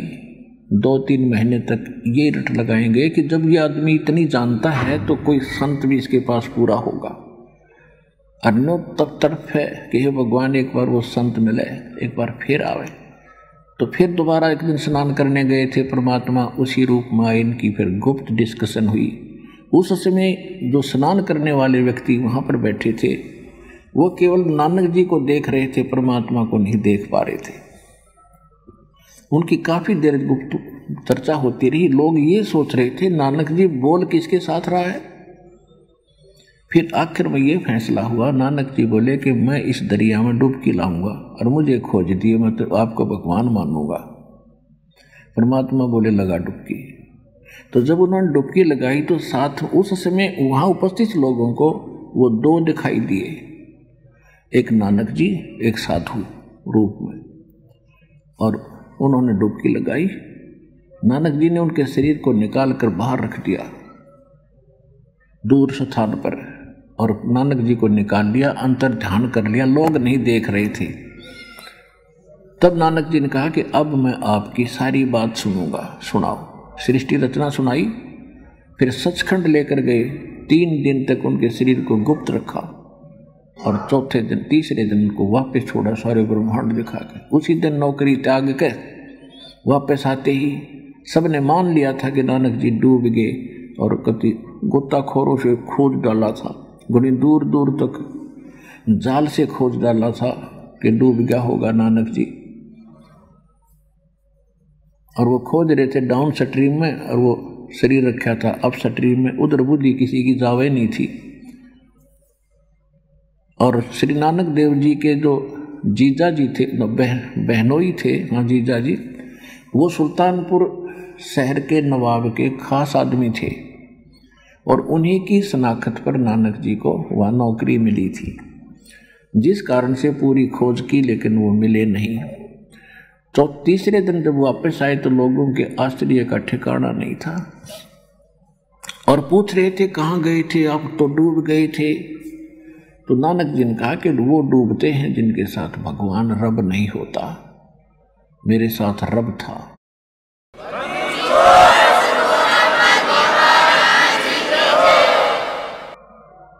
और मोदी खाने में जाकर और सबको बांट दिया, ले जा 13, 12, 13 था, गगनतीय भूल गए, 13, 13, 13 सारा खजाना लुटा दिया। क्योंकि महीने में हफ्ते के अंदर सबको मेहनताना दिया करते, वो खजाना था। पहले मेहनताना ही होता, कणक दे दी, कोई गेहूँ दे दिया, कोई गुड़ शक्कर दे दी, वो सारा बांट दिया। कुछ पैसे नगद दे दिए थोड़े बहुत। तो किसी ने शिकायत कर दी और स्वयं जाकर बैठ गए, वैसा ही चोला पैर लिया जिस रूप में परमात्मा मिले थे, जिंदा महात्मा के रूप में।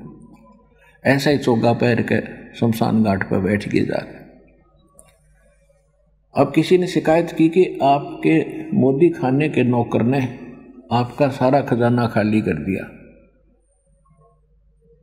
तो उस नवाब ने उनके बहनोई को बुलाया, जयराम नाम था जयराम जी को, जयराम को बुलाया और कहा कि भी मेरा अकाउंट पूरा कर दे, तेरी मार्फत ये तेरा साला लगा था यहाँ पर, कोई घटेगा पैसा तो तेरे से लूँगा। अकाउंट करने लायक गए, अकाउंट कराया तो सरकार के पूरे पैसे हो गए 760 रुपये नानक जी के फालतू निकले। बोलो सतगुरुदेव।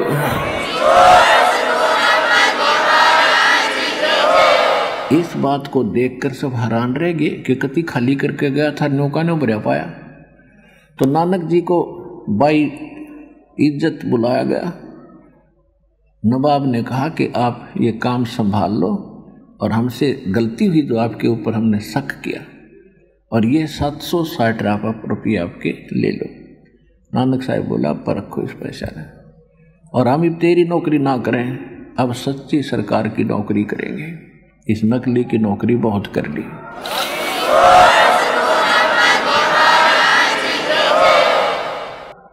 उसी दिन से घर त्याग करके प्रथम उदासी, प्रथम यात्रा, उदासी माने संसार से उदास होकर मन हट गया और काशी पहुंचे।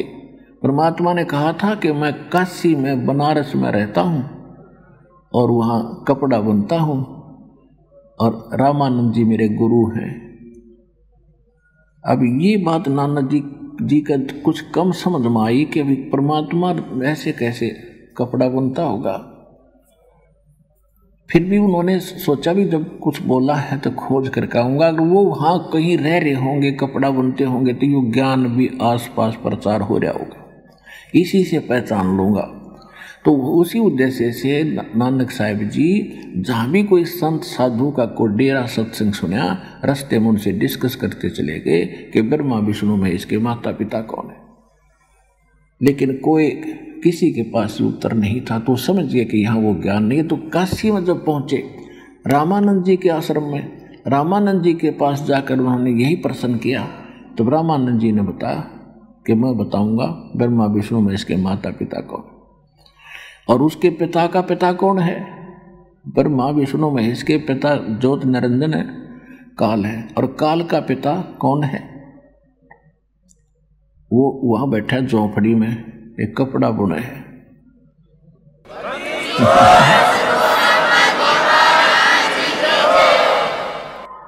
क्योंकि रामानंद जी को भी परमात्मा सचखंड लेकर गए थे, उनको वापस छोड़ा था इसी तरह।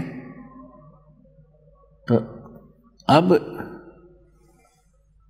इतना उत्तर पाके कि ब्रह्मा विष्णु महेश के माता पिता ये हैं, ये भगवान से उन्होंने सुन रखा था नानक जी ने, तो कहने लगे मुझे वो स्थान दिखा दो जहाँ वो कपड़ा बुन रहे हैं भगवान।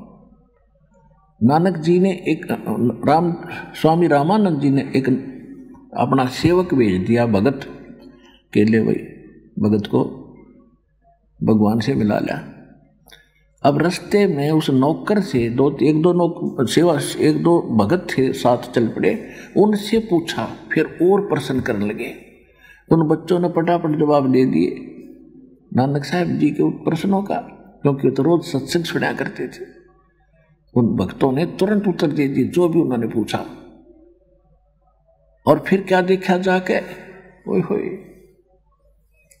जब सामने देखा कपड़ा बुनते हुए उस खड्डी में बैठे भगवान को, और जो सतलोक में देखा था ज्यों का त्यों, आंखों में आंसू भर गए और रोन लग गए। वो पुण्यात्मा कहते, फाई सूरत मुड़की वेश, ए ठगवाड़ा ठगी देश, खरा सियाणा बहुता बार ये धाणक रूप रहा करता, लोगों धाणक रूप रहा करता, धाणक रूप रहा करता।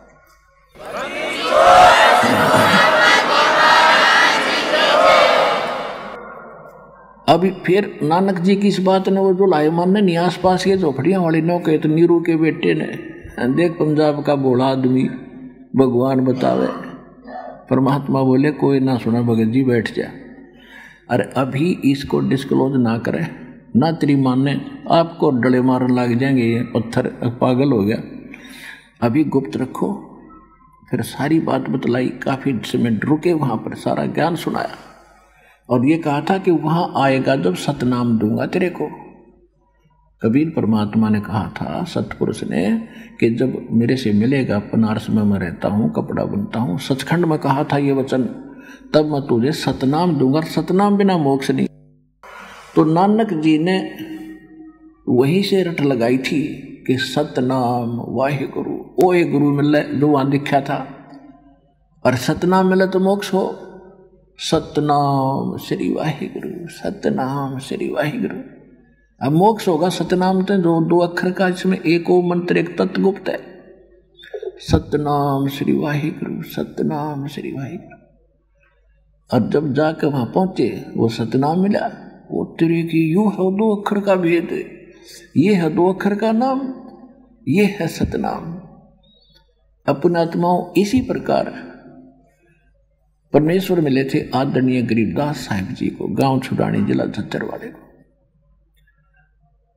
आदरणीय गरीबदास साहिब जी का मूल गांव करोथा है, ये जाट जाति में जन्मे, इनका धनखड़ गोत्र है, और इनके मामा जी थे छुडानी गांव में, और इनके कोई मामा जी नहीं थे, नाना जी थे और उनकी माँ थी। उनका एक जमीन गणी थी, यानी गरीबदास जी के नाना के यहाँ 1400 एकड़ ज़मीन थी, लगभग 1400 एकड़, 2,500 बीघा के आसपास थी। बड़े बीघे होते थे, ये 5 वाले नहीं, बड़े।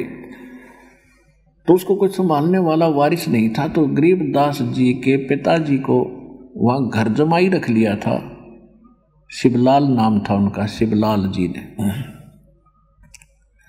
और वहाँ जब रहने लगे थे उनके पिताजी, गरीबदास जी के पिता श्री बलराम जी थे, गांव करोथा के, छुडानी ब्याहे थे, वहाँ अपनी ससुराल में रहने लगे। 12 वर्ष के बाद गरीबदास जी वहाँ रहने के बाद जन्म हुआ था, इकलौता पुत्र। 10 वर्ष के हो गए, जमीन घनी थी, वर्षा हो जाती तो फसल होती थी, अन्यथा पशु पालन ज़्यादा करते थे, गौ पालन करते थे। और इतनी ज़मीन थी कि स्वयं भी चरागाह प्रयोग करते थे और गांव के दूसरे गरीब लोग भी अपनी पशु, अपने गौओं को उन्हीं के खेतों में चराया करते थे। तो जब गरीबदास जी 10 वर्ष के हुए, आदरणीय गरीबदास साहिब जी का जन्म संवत 1774 और सन 1717 में छुडानी में हुआ। जब वो 10 वर्ष के हुए सन 1727 में, अपने पहले बच्चे पढ़ते थे ही नहीं, अपने ही व्यवसाय को किया करते थे, तो छोटे बच्चे को पाली भेजा करते थे, ग्वाला। वो स्वयं भी साथ जाते थे, साथ में अन्य नौकर रखे जाते थे, वो भी साथ पाली जाते थे। तो फाल्गुन मास की द्वादशी, सुदी द्वादशी, चांदनी द्वादशी को दिन के लगभग 10 बजे सभी ग्वाले, 10-15 ग्वाले थे, बड़े भी थे, कोई 50 वर्ष का, कोई 30 वर्ष का, कोई 20 वर्ष का, कोई 18 वर्ष का। सबसे छोटे गरीबदास जी थे 10 वर्ष के, वह बैठ कर खाना खा रहे थे 10 बजे से। उधर से परमात्मा सचखंड से चलकर आए, वहाँ एक साधु रूप, जिंदा रूप, महात्मा का रूप बनाया थोड़ी सी दूरी पर, और वहाँ से यात्री की तरह चलते हुए आ रहे थे। और बाबा जी का रूप, वेशभूषा जिंदा महात्मा की। तो उसमें अतिथि का सत्कार गणा था, फिर महात्मा दिख जाए तो ज़्यादा ही सत्कार होता था। तो सभी ने कहा कि बाबा जी आगे भाई, महाराज जी आ जाओ, महाराज जी बैठो और भोजन खाओ। एक कपड़ा बिछा दिया, महाराज जी बैठ गए। परमात्मा बोले भाई रोटी तो मैं खा के आया हूँ बच्चों, अब खाना नहीं खाऊंगा। तो वो भगत पाली ग्वाले कहने लगे जी खाना नहीं खाओगे तो दूध तो पीना ही पड़ेगा, बगैर खाए पिए हम जान नहीं दें, आपके चरणा के चपट जाएंगे। परमात्मा बोले भाई ठीक है, अगर दूध पिलाना चाहते हो तो मैं कवारी गाय का दूध पिया करता हूँ, जाके संग बैल नहीं लागा, अनटच हो। कुंवारी गाय 1-1.5 वर्ष की हो, तो एक ऐसी बच्चिया थी जिस गरीबदास जी उसे बहुत प्यार करते थे, उसके गले में एक पट्टा बांध रखा था। उस बच्चिया को लाई पकड़ कर और कहा महाराज जी दूध कैसे देगी, देखियो इसका सतन तो है ही नहीं। दूसरे जो बड़े पाली थे वो कहने लगे बाबा जी तेरी नीत दूध पीने की नहीं है, आप तो मजाक कर रहे हो। परमात्मा बोले भाई दूध तुम कह रहे थे दूध पिए बिना हम जान नहीं देंगे, तो पिला दो, दूध ऐसा पीता हूँ मैं। तो गरीबदास जी उस बच्चिया को लाकर कहने लगे भगवान इसका दूध कैसे देगी, बच्चा तो है ही नहीं इसका। परमात्मा बोले भाई कोई पात्र लाओ जो खाली हो, साफ सुथरा हो। तो उनके पास एक पात्र था, जैसे लस्सी वगैरह ले जाते थे, वो 2 मांझ के अंदर रखा था, 8-7 किलो का। कहा कि इस बच्चिया के नीचे रखो, इसकी औड़ी का नीचे, लेवटी का। गरीबदास जी पकड़ के बैठ के बालक थे, अगर देखेंगे क्यों कर दूध निकाल लगा बाबा जी। अब परमात्मा ने उसकी कमर पर थपकी मारी, बच्चिया के लंबे लंबे सतन हो गए और दूध की धार चल पड़ी, पात्र भर गया जो बंद हो गया अपने आप। बंदी छोड़ कबीर परमेश्वर जी की जय हो।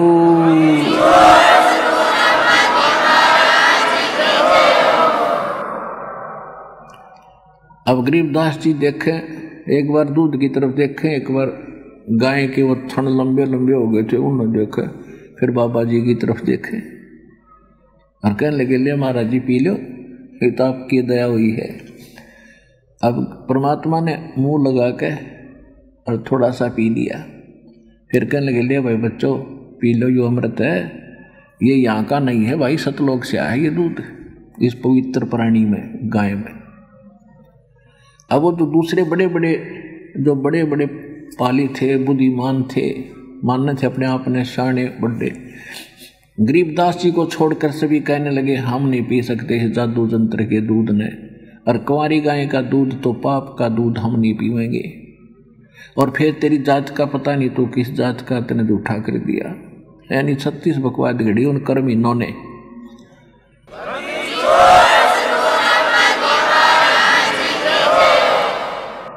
गरीबदास जी कहने लगे ला महाराज जी आपका जूठा कद कद मिल रहा है। पुण्यात्माओं कहते पूत के पैर पालने में पता लग जाता है। जो अच्छी आत्मा होती है बचपन से ही उनकी ऐसे वचन हुआ करते, ऐसे ज्ञान पर कृपा हो जाता कि वो कोयल के बच्चे थे गरीबदास जी और वो काग के बच्चे थे जो उठ कर चले गए और समझे नहीं उस वाणी को। अब वो तो काग कोयल के बच्चे कोई कोयल की माँ अपनी तरफ खींच सकती है। तो गरीब परमात्मा लागे समझान बेटा भक्ति किया करो, ये कुछ दिन का जीवन है, या क्या जीवन है, कभी अकाल गिर जाता है, कभी भाई मर जाता है, कभी बहन मर जाती। तो उस समय गरीबदास जी के निजी रिश्तेदारी और घरों में घनी दुर्घटना इस प्रकार की हो रही थी कि पहले ऐसे मर जाते थे, ट्रीटमेंट कोई विशेष था नहीं।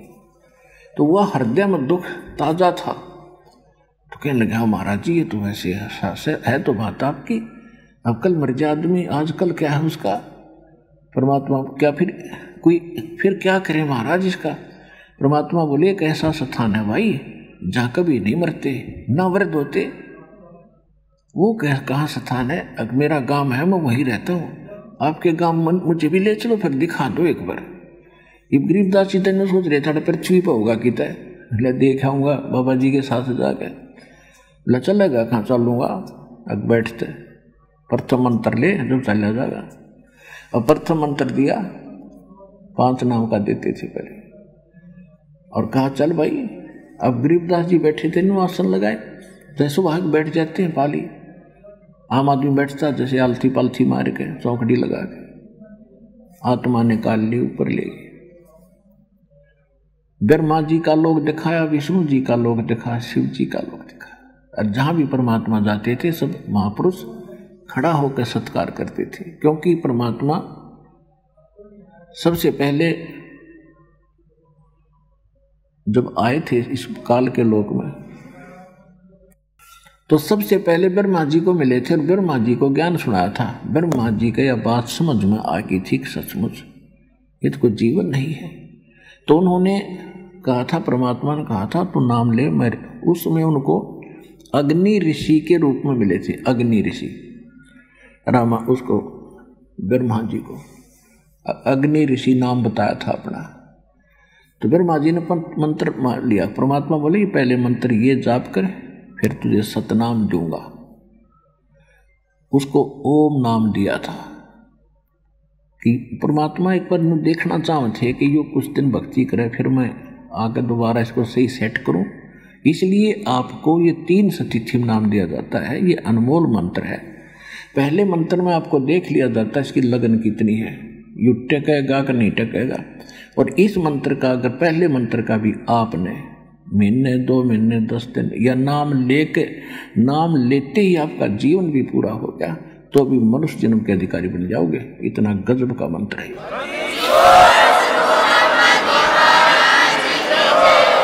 वरना मनुष्य जीवन का मिलना कोई खासी खेल है, एक सांस भी ना मिल रहा है। प्रियव्रत की कथा सुनाई थी, जब वो आके 11 अरब वर्ष तक राज्य करके मनुष्य शरीर प्राप्त करके मृत्यु को प्राप्त होने लगा।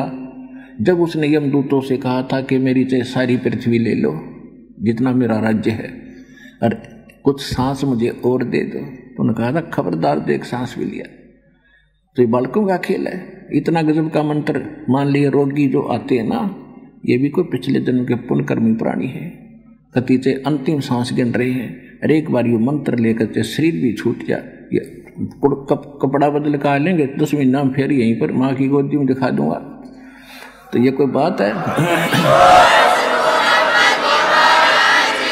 तो परमात्मा ने ईब यू बीड़ा ठा लिया अपनी प्यारी आत्माओं को पार करने का, यही तरीका है इसका।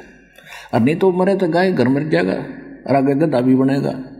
और यहाँ वैसे तो यहाँ आ गया तो एक तो आते हैं सब देख लेते हैं, उनके भगत ने कई बार कह लिया हम एक बार ट्राई ले आते हैं, जो ट्राई लेने आते हैं और नाम भी ले लिया तो उनको ईसा लाभ मिल लगा, वो मर भी जाएंगे तो लेकिन मालिक को पता कि मेरा होगी आत्मा, यही मेरी होगी, इसको तुरंत मनुष्य जीवन दूंगा और दोबारा आएगा इतनी ज्ञान बहुत फैल रहा होगा, इसे भगत का जन्म देगा और पार कर देगा।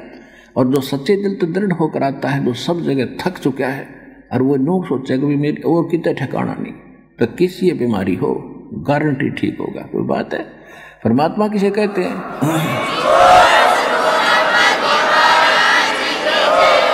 तो कहने का भाव यह है कि ब्रह्मा जी को प्रथम मंत्र दिया, जैसे दास को परमात्मा का आदेश, शुरू से ही दास ऐसे मंत्र दे रहा है, प्रथम मंत्र, फिर 4-5 महीने के बाद द्वितीय मंत्र सतनाम, और फिर खूब दृढ़ता देखकर कति छाण का ये भगत है या बकवादी आदमी है तब उसको सार नाम दिया जाता है। तो इसलिए हम तभी दृढ़ बनेंगे, ना तो ड्रामे करते हम, ना संग जन्म हो गए भक्ति के, नाम ले लिया बकवाद भी करते रहते हैं। तो पुण्यात्मा प्रथम मंत्र लेने में अगर कोई त्रुटि आपसे हो जाती तो अक्षमा योग्य है, क्योंकि पता है हमें समाज में कैसे रह रहे हो। तो सत नाम को इतनी जल्दी ना करा करो लेने की, जब तक आप सभी मर्यादाओं को पालन योग्य हो जाए तब लो। प्रथम मंत्र तो 1-2-3 बार खंड भी हो जाता है, तो हमने ये छोड़ रखा है इतना ऑप्शन। फिर दूसरा मंत्र लेने के बाद तो आपने घनी सावधानी बरतनी पड़ेगी, उसके बाद भी कोई गलती हो जाती है तो भी परमात्मा ने ये ऑप्शन छोड़ रखा है कि वो लोक ऐसा है, संसार में अभी हमारा ज्ञान फैला नहीं है, जिस कारण से ये खंडित भी हो जाता है। तो पुनः सुचारू करावा आके, जैसे आपने कनेक्शन नाम मिल गया, आपको भगवान की पावर का कनेक्शन मिल गया, और कनेक्शन गया कट तो पावर काम नहीं करेगी, तो दोबारा जुड़वाना पड़ेगा, सारी फॉर्मेलिटी पूरी करके फिर से कनेक्शन लेना पड़ेगा, वो फिर काम शुरू हो जाएगा। तो बालक नहीं हो, इसको तोड़े नहीं, बार बार कट नहीं करे, समझदारी से काम लो और फिर जल्दी से लाभ होगा। ऐसे टूटा फूटी करते रहोगे तो थोड़ा लेट होगे इस परमात्मा की कृपा प्राप्त करने में।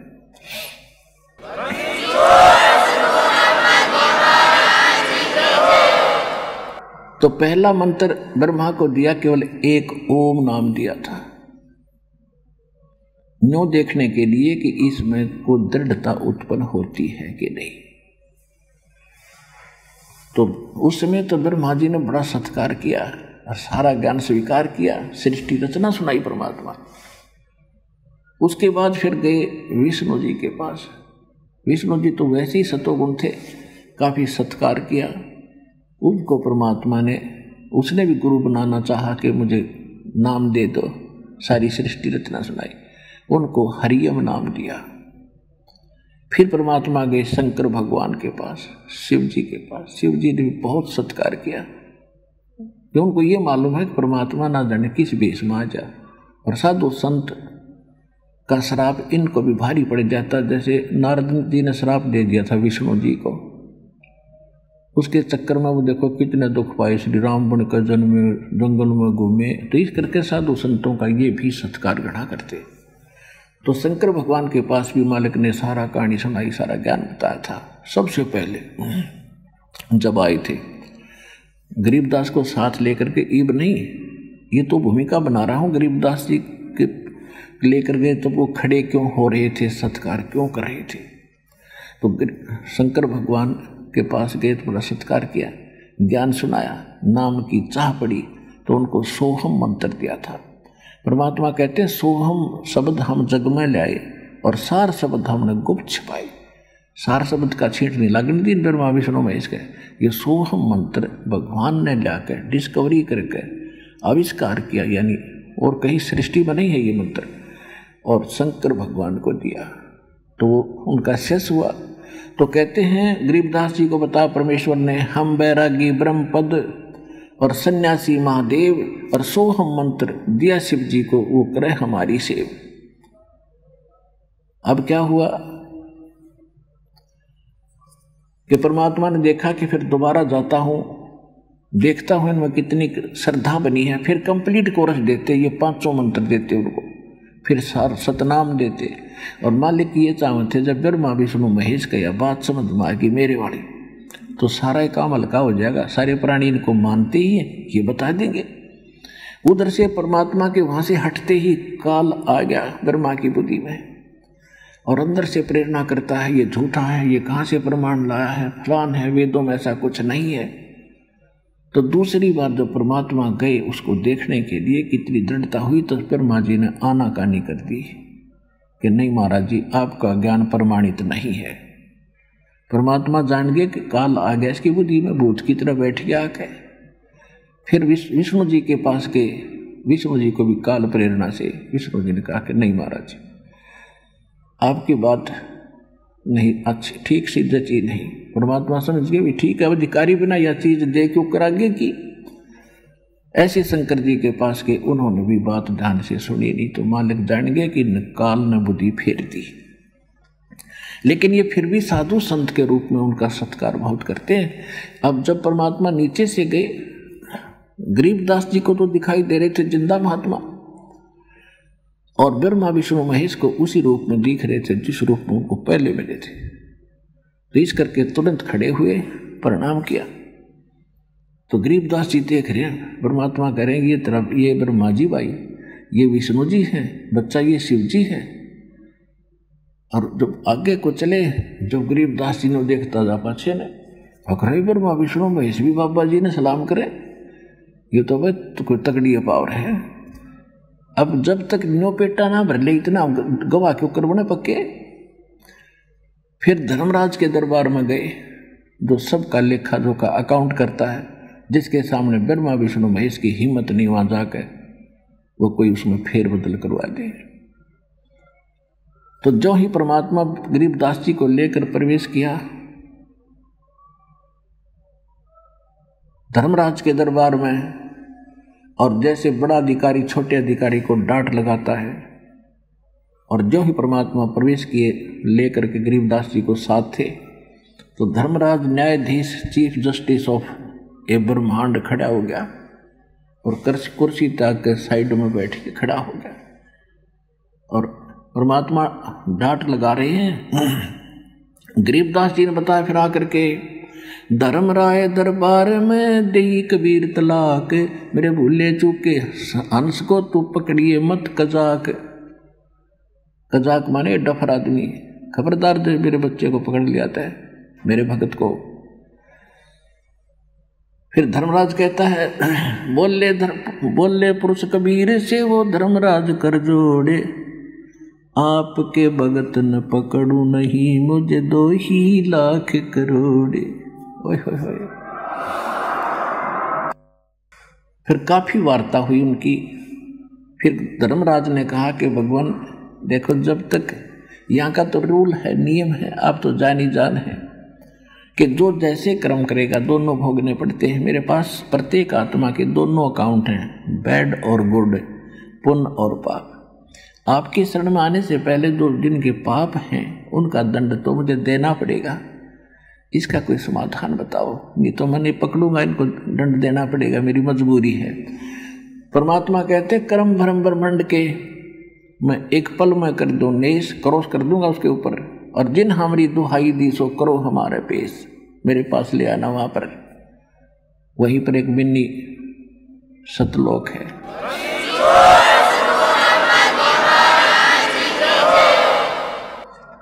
फिर गरीबदास जी को सचखंड अपने लोक में ले गए, गर्मा द्वार पार करके आगे मिला फिर वो अक्षर पुरुष, सातसंग ब्रह्मांड का स्वामी।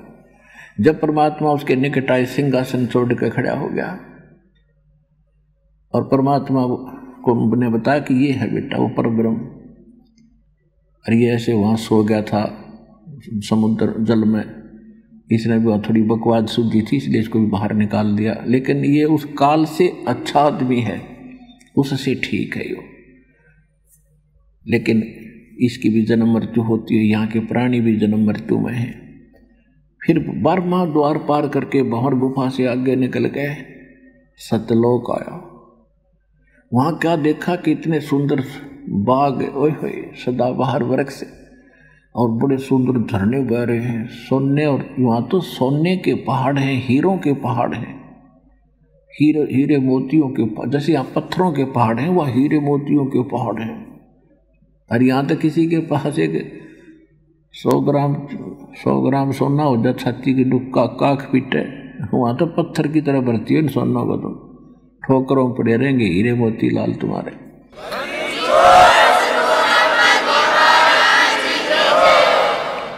दूधों की दरिया बह रही है, दूधों की दरिया, दही शहद और बाकी सब सुविधाएं वहाँ पर हैं। अलग अलग आपके मकान महल जो के इतनों खड़े हैं, खाली पड़े हैं, जिनको छोड़कर आकर आप यहाँ भिखारी बनकर दर दर सारा दिन, एक पेट पूरा नहीं होता, सारा जीवन मर जाते हो, खप जाते हो इस कंगाल लोक में आगे। तो पुण्यात्माओं परमात्माओं ने वहाँ दिखाया उसको सारा कुछ और कहने लगे आ जाए तेरे को भगवान से मिलाता हूँ बेटा। अब वहाँ परमात्मा अपना ही दूसरा रूप बनाकर जो के त्यों उसी रूप में जो नीचे से गए थे, और उस पर बैठे सिंहासन के ऊपर जैसे राजा विराजमान होते हैं, और मुस्कुराहट मालिक के चेहरे पे, सिर पे मुकुट, ऊपर श्वेत छत्र और एक चमर रखा था साथ में। नीचे से गए हुए जिंदा वाले रूप में परमात्मा ने चमर उठाया, अपने ही दूसरे रूप पर जो सिंहासन पर बैठे थे चमर घुमाया, जैसे एक उसको करते हैं गुरुजी के ऊपर करते हैं, पहले राजाओं के ऊपर भी होते थे चमर। गरीबदास जी ने सोचा कि ये भगवान तो ये है जो ऊपर बैठा सिंहासन पर तख्त पे, और ये बाबा जी तो इसका कोई भगत है, यहाँ का कोई सेवक शावक होगा, इतना सोच ही रही थी। वो तेजोमय शरीर जिसके 1 करोड़ सूर्य में राज 1 करोड़ चंद्रमा, इतनी रोशनी थी जो तख्त पर सिंहासन पर बैठे थे भगवान। फिर वो खड़े हुए और जिंदा महात्मा जो नीचे गए थे ऊपर वो बैठ गए अनंत कोट ब्रह्मांड के सिंहासन पर, और वो चोर करने लगा दूसरा रूप उठा के तेजोमय शरीर वाला। अब गरीबदास जी ने देख रहे थे बाबा जी भगवान बाबा जी पे चोर कैसे कर रहा है। इतने में वो तेजोमय शरीर जिंदा महात्मा के शरीर में समा गया और चोर अपने आप घूम रहा है। बोलो सतगुरुदेव।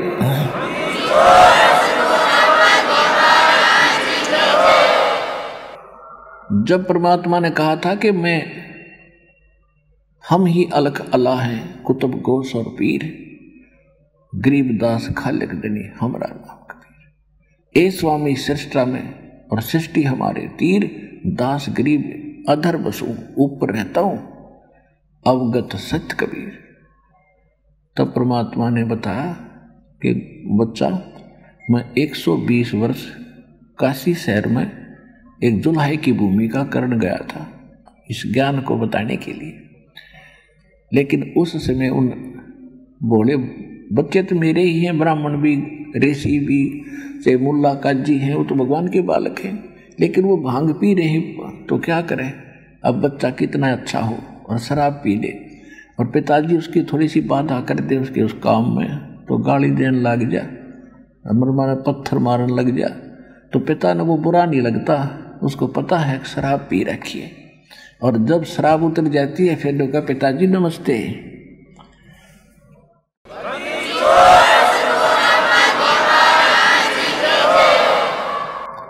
तो इसी प्रकार परमात्मा का जो विरोध कर रहे थे वो भी उन्हें बुरे नहीं लगे थे। इसी प्रकार ये स्थिति आज हो रही है दास के साथ। अब जिन्होंने काल की भांग पी रखी है वो तीनों के रामपाल गुंडा है, बदमाश है, झूठा है, सबकी निंदा करता है। और जब जिनकी अब भांग उतर गई अब ये नो के सतसाहिब गुरु जी सतसाहिब गुरु जी।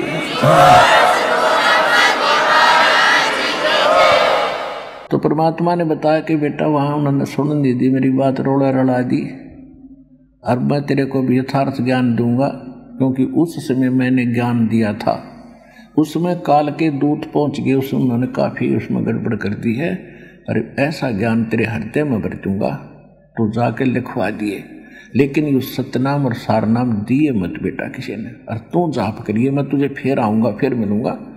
पहले मंत्र का जाप करे, फिर मैं तुझे सतनाम दूंगा, और फिर सतनाम का जाप कर लेगा, फिर तुझे सार नाम दूंगा। लेकिन ये डिस्क्लोज ना करना, पर लिख देना उस वाणी। फिर हम अपना दास और भेजेंगे, उस जो 5500 के आसपास कलयुग बीत जा चुका होगा बिचली पीटी में, फिर ये सारे काम आएंगे। और आप जाके गुणगान मेरे जरूर कर दो।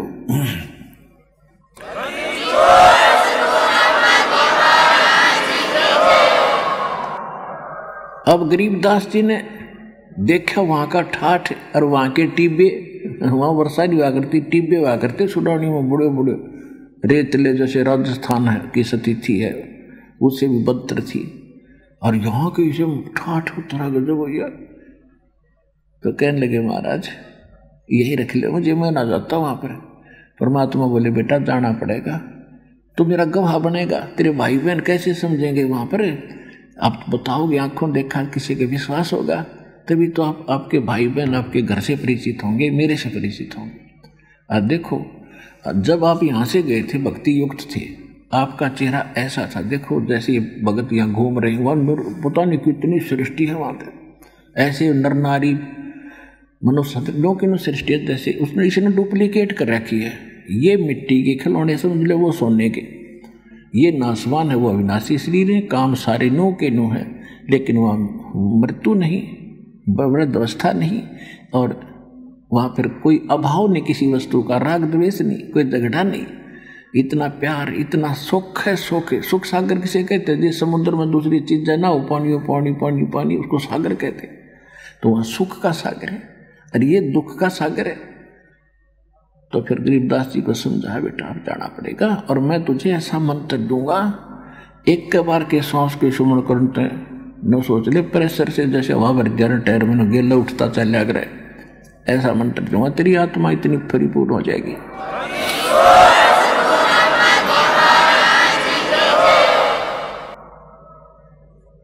तो गरीबदास जी बोले ठीक है जी, जैसे आपकी आज्ञा, पर बेटा घबराइए ना, मैं तेरा साथ रहूंगा ना, काल जीन दे तुझे। जब तुम ये गुणगान लागोगे मेरे आले तो सबके में दुश्मन हो जाएगा तुम्हारा, भूत भी, प्रेत भी और पितर भी, और साथ में ये ब्रह्मा विष्णु महेश नारद भी। लेकिन मैं प्रत्येक के साथ रहूंगा, मेरी झलक न्यारी दिखेगी आपके साथ, तो आपसे 10 किलोमीटर दूर रहेंगे, निकट नहीं आ सकते कोई भी।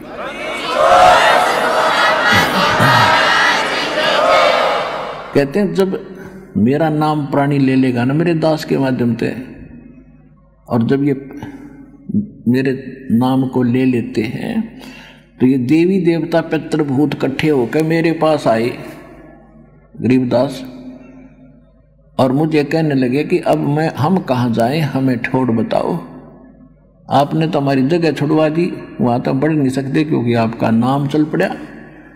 देवी देव ठाडे भये हमको ठोर बताओ, कबीर साहब ने उत्तर दिया, जो मुझको पूजे नहीं उनको लूटो खाओ।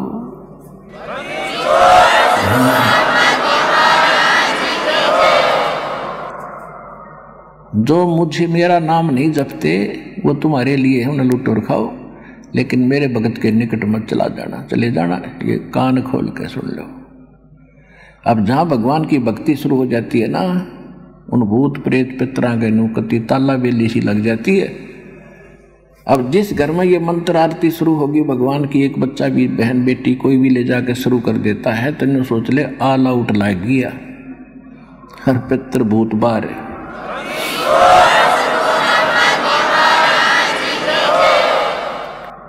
एक भक्त यहाँ तो ऐसे काफ़ी बहन भाई बताते हैं, हाँ कह जी हमने आपका नाम शुरू किया, आरती शुरू की, वो सारे भूत हमारे दूसरे मेरे चाचे ताऊआ में जाकर लागे बोलने कि उसने जब्ता करवा दिया, हम थारे रहा करेंगे। अब वो गए सियाणा दो रहे, वो जो बकवादी आदमी है, वो कहते हैं उन्होंने तो अपना प्रबंध करा लिया, तुम्हारे घर में छोड़ दिए सारे। वो फिर उनके लड़े लट्ठम लट्ठा हो जाकर कि तुमने सारे भूत हमारे बढ़वा दिए। तो वह फिर हमारे पास आए, मैंने कहा बेटा उनसे ये कहो कि हमने तो लाली मच्छरदानी, और तुम भी ले आओ मच्छरदानी, सतलोक आश्रम बरवाड़ा में मिल रहा है।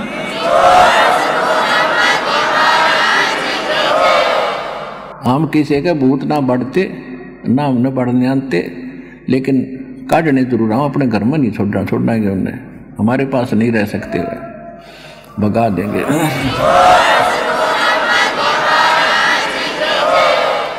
तो गरीबदास जी से कहा बेटा मैं तेरे साथ रहूँगा, चिंता ना करिए, और देख तू चल यहाँ पर, और देख जल्दी जा, तेरा शरीर नाश कर दिया, उधर चिता पर रख लिया, 10 वर्ष के बालक थे, चिता पर रख दिया, अग्निलान की तैयारी कर रहे। उसी समय परमात्मा ने एक सेकंड महात्मा उसके अंदर बरती, एकदम वो बंधन बांध रखे थे ना, जैसे 100 के ऊपर का बांध के ले जाए रस्सा के लिए, गिरना था रास्ते में, वो काटे भी ना थे, इतना में अपर टूट गए हुए और एकदम खड़ा हुआ। अब जय वो नूना देखता गरीबदास जी, शमशान घाट पर रखे ना, तो बात ऐसे भूल जाता कि सपना देखा होगा।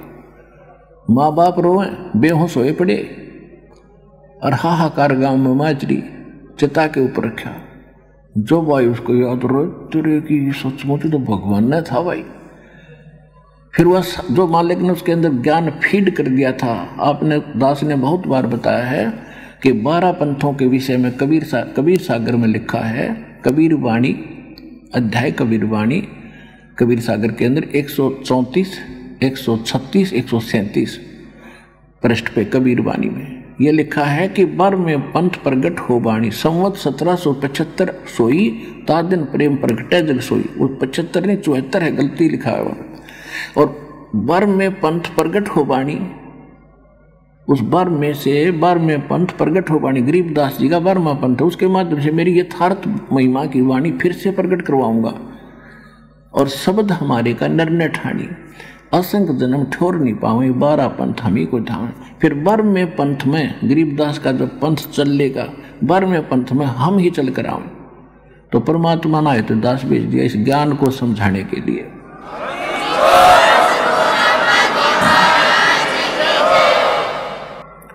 तो गरीबदास जी उठे, उनके अंदर वह वाणी फीड करे दी थी, वो तो लोकोक्तियों के दोहों के क्लिप अतिरिक्त कुछ नहीं बोल रहा है, वाणी बोल रहा है।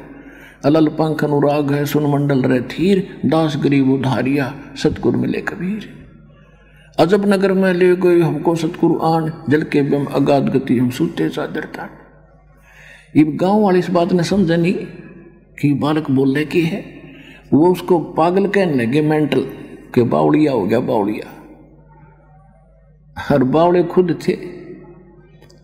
अब उन्होंने सोचा चल बच्चा ना कुछ समझता ना सुनता, बोल बांडे बांडे है बांडन दो, पर या बेटी हमारी जिसका ये पुत्र है, या अपने इस बावड़े बेटे ने देख कर जीवन यापन कर लेगी ना, या मर जाती तड़प तड़प के। उन्हें इतना सब्र कर दिया, छोरा मेंटल तो हो गया, बाबा ने कोई जंतर मंत्र का दूध पिला दिया, अन्योना बेरा था यो। तो परमात्मा नु कह रहे कि भगवान तो मिलका रहा, वो तो भगवान तो मिलका रहे थे गरीबदास जी थे।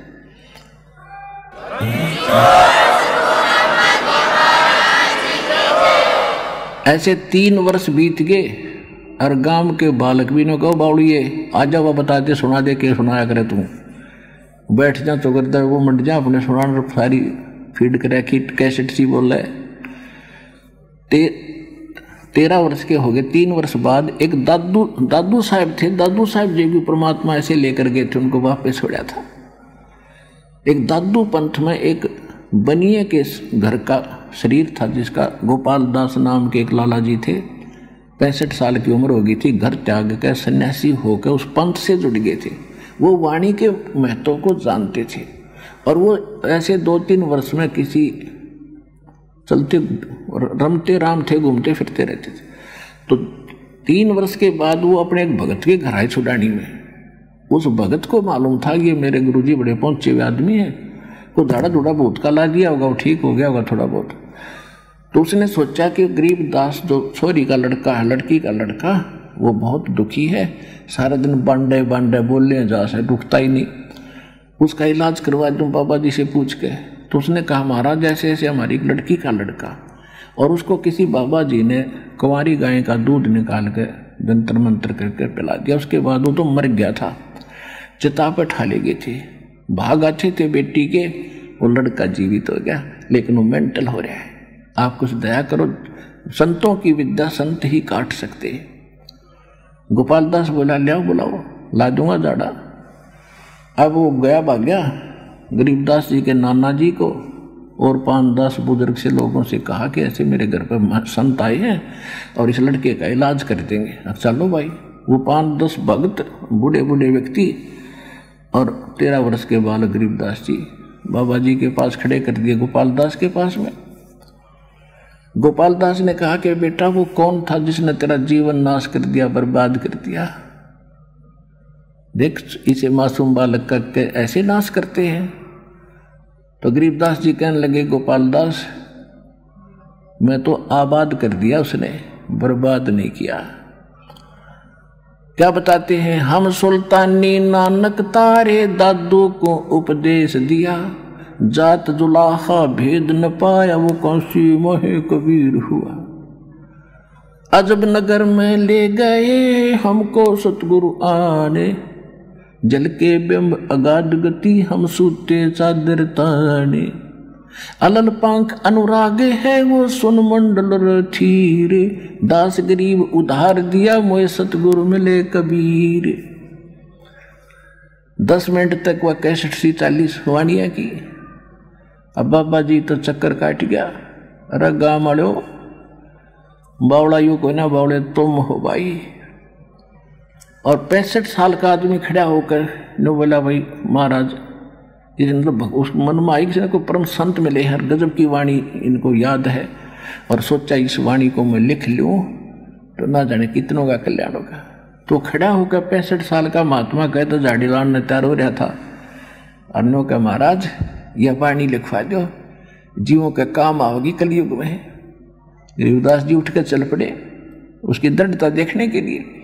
तो जो व्यक्ति वहाँ गए थे उसको साथ लेकर ट्रीटमेंट कराने, उनके मन में न्यू आई भाई इस मतलब तगड़ी बला है, बाबा जी का भी असर हो गया, जो भी गेल गेल हो लिया इसका।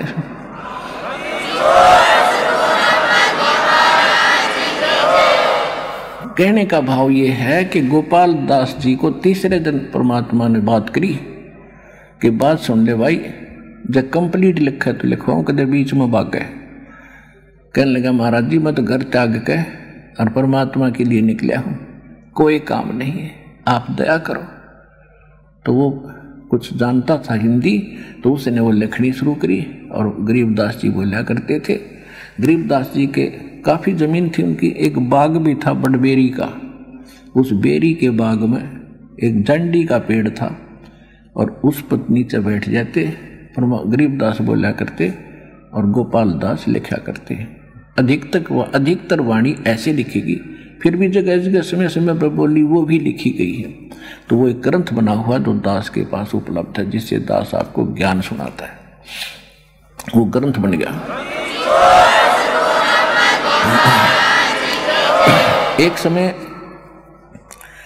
गरीबदास जी के इस ज्ञान को सुनकर कुछ भगत बन गए थे।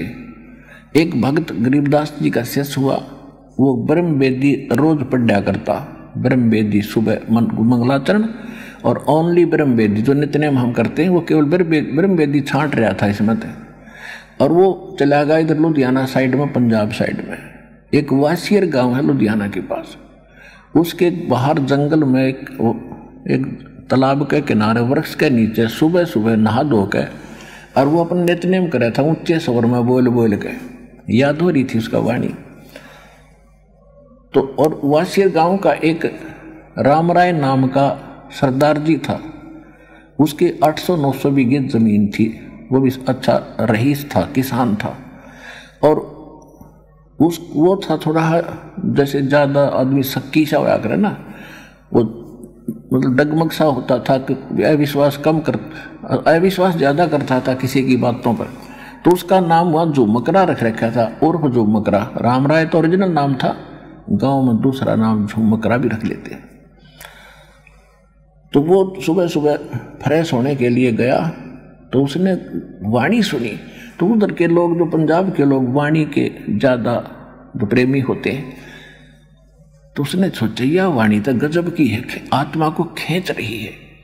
उसके पास जाकर बैठ गया। जब उसने सारा नितनेम कर लिया तब कहने लगा, भाई भगत जी ये कौन से संत की आपने वाणी सुनी, हमें गुरु ग्रंथ साहब में तो नहीं सुनी कभी ये। तो उन्होंने कहा जी एक संत हैं गरीबदास जी, मेरे गुरुजी उन भगवान मिले हैं और उन्होंने ये वाणी बोली है, उनको देख के। क्या वो संत अभी भी हैं? जो उस राम राय ने पूछा। कहाँ जी? गांव छुडानी जिला, पहले तो जिले जाले थे को नहीं, वो स्थान बता दिया बहादुरगढ़ के पास, ऐसे ऐसे। अब उसने सोची ऐसा संत और सामने जीवित है तो दर्शन करने चाहिए, इस उद्देश्य से चल पड़ा। अब वहाँ आकर, अब लंबी कथा ना सुनाऊंगा, थोड़ा सा हिंट दूंगा इसमें। तो सीधे जब पता चला गरीबदास जी ये हैं, गरीबदास जी से मिले। वो तो सिंपल वेशभूषा में थे, जैसे हरियाणा के लोग रहते हैं, धोती कुर्ता, खेती किसान करते हैं, ऐसे थे। क्योंकि परमात्मा की भक्ति में कपड़े किसे पहनो, लेकिन सुविधाजनक हो, बकवादी ना हो। आजकल ये बच्चे ऐसी जीन्स पैर का हो, प्लस्टर सा करवा के ऐसे लड़कियां पहनने लगी, ये नहीं अलाउड होगा आश्रम के अंदर। ऐसे आओ ढंग से जैसे बच्चे भगत रहा करते हैं, लेकिन मेरे लाल पीले कपड़े पहन के आडम्बर बाह्य करके ये भी जरूरत नहीं है। भक्ति करने के लिए अपनी भक्ति से मोक्ष होगा, उस मंत्र से मोक्ष होगा, साधना से मोक्ष होगा, उसको किसी वेशभूषा में करो। तो गरीबदास जी के पास जब उस बैठे, उन्होंने ज्ञान सुनाना शुरू किया और ए से लेकर जेड तक सारा ज्ञान सुना दिया गरीबदास जी ने। आँखों देखा हाथ, तब कहने लगे हम सुल्तानी नानक तारे दादू को उपदेश दिया। अब राम राय जी को न्यू तो पता था कि नानक साहिब जी को भगवान मिले थे, अकाल पुरुष मिले थे, और वो सचखंड लेकर गए थे, 3 दिन में छोड़े थे, और बेई नदी से गए थे, इतना पता था। तब कहते हैं गरीबदास जी कहते हैं वही जो नानक साहिब जी को लेकर गया था, वही अकाल मूर्त मुझे लेकर गया था सतलोक में। उनका भी कल्याण उन्होंने नानक साहिब ने किया था। गरीबदास जी ने बोला कि झांकी वेख कबीर की नानक की तीवा व सिखों के गल पड़ी इब कौन छुटावे ता।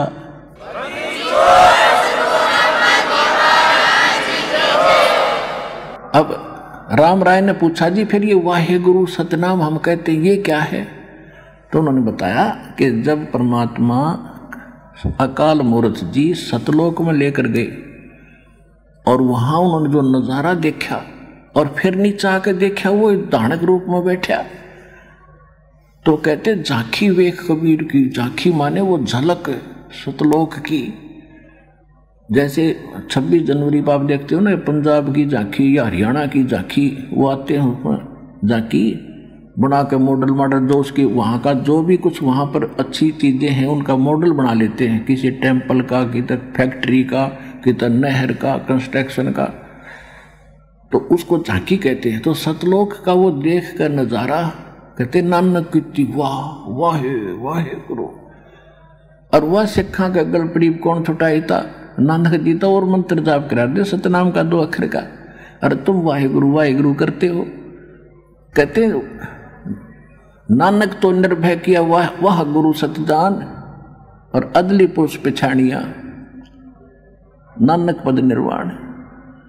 अब गरीबदास जी बता रहे हैं और राम राय जी सुन रहे हैं कि कहते झांकी वे कबीर की नानक की वाह वाह वाह गुरु वाहे गुरु वाहे गुरु, और तुम वाहे वाहे गुरु करन लागे। झांकी वे कबीर की नानक की तीवा वाह सिखा का गल पड़ी वो कौन छुटावे था। अब कहने का भाव यह है कि राम राय जी कहने लगे जी जो ज्ञान आपने बताया। फिर गरीबदास जी ने कहा था क्या हम सुल्तानी नानक तारे दादू को उपदेश दिया और वो जात दुलाहा भेद नहीं पाया काशी माए कबीर हुआ। वो है दानक रूप रहा करता। गुरु ग्रंथ साहब के 24वें पृष्ठ में लिखा है फाई सूरत मुल्क की वेश ए ठगवाड़ा ठगी देश खरासियाना बहुता बार ये धानक रूप रहा करता। 721 पृष्ठ पे लिखा है हक्का कबीर करीम तू बे ए परवरदिगार। 731 पृष्ठ पे लिखा है कि अंधला नीच जात परदेसी मेरा और छिन्न आवे तल जावे। 1 मिनट में यहाँ देखूँ 2 सेकंड में ऊपर बैठा पावे और ताकि संगत नानक रंदा कैसे ओढ़ पावे कैसे उसकी था पाऊँ।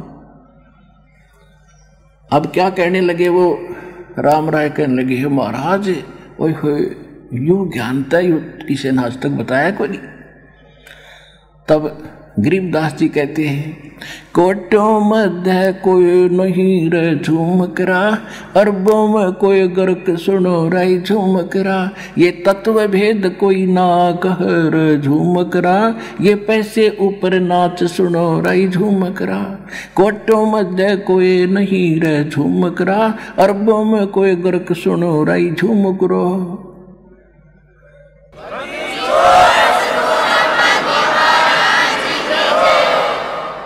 अब क्या बता रहे हैं गरीबदास जी के अरब संतों में नहीं मिलेगा आपको इस ज्ञान के बताने वाला, करोड़ों में नहीं मिलेगा, अरबों में कोई एक गर्क।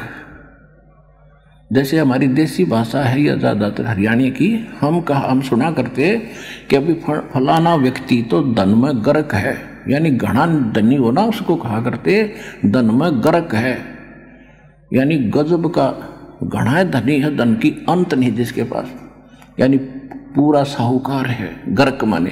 तो ये कहते हैं कोटों मध्य करोड़ संतों में नहीं मिलेगा आपको, अरबों में कोई गर्क है, गर्क माने कंप्लीट धनी इन ऑल रिस्पेक्ट, जिसके पास पूरा ज्ञान और पूरा समाधान है, वो संत तो अरबों में मिलेगा। तो पुण्यात्माओं ये दास है वो तत्वदर्शी संत अरबों में। तो पुण्यात्माओं आज का जो ये समागम, इस दास को वो परम संत मिले थे इस शुभ दिन को, और ये खजाना मिला था जो आज ये दास आपको बांट बांट कर धनी बना रहा है राम नाम के। तो समझा है तो सिर दर पाओ, भौर नहीं रे ऐसा दाओ। अगला समागम है 12 से लेकर 16 मार्च का, 4 दिन का। गरीबदास जी को परमात्मा मिले थे, सचखंड लेकर गए थे, वापस छोड़ा था, उस उपलक्ष्य में ये दास, हम सभी इसको मनाया करते हैं। और ज़्यादा से ज़्यादा आना और ज्ञान ग्रहण करना।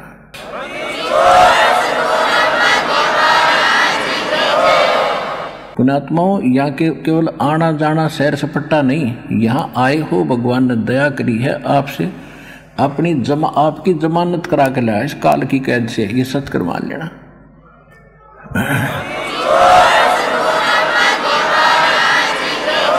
और आपके लिए पहले आपको प्रेरणा करता है, फिर धर्मराज के दरबार में, न्यायाधीश के दरबार में जाता है परमात्मा कि इसको 2 दिन छोड़ दो, 3 दिन छोड़ दो, तेरी आत्मा को मैं गारंटी लेता हूँ वापस तेरी काल कैद में छोड़ दूंगा। तो ये तुम्हें परमात्मा लाता है यहाँ पर, कदे न सोचो तुम आ जाते हो, आपकी सच्ची श्रद्धा देख कर वहाँ अप्लीकेशन लाता दाता आपकी बेल की। तो ये छोटी बात ना समझना यहाँ पर आना, लेकिन इसका लाभ उठाना, एक एक शब्द को सुनना।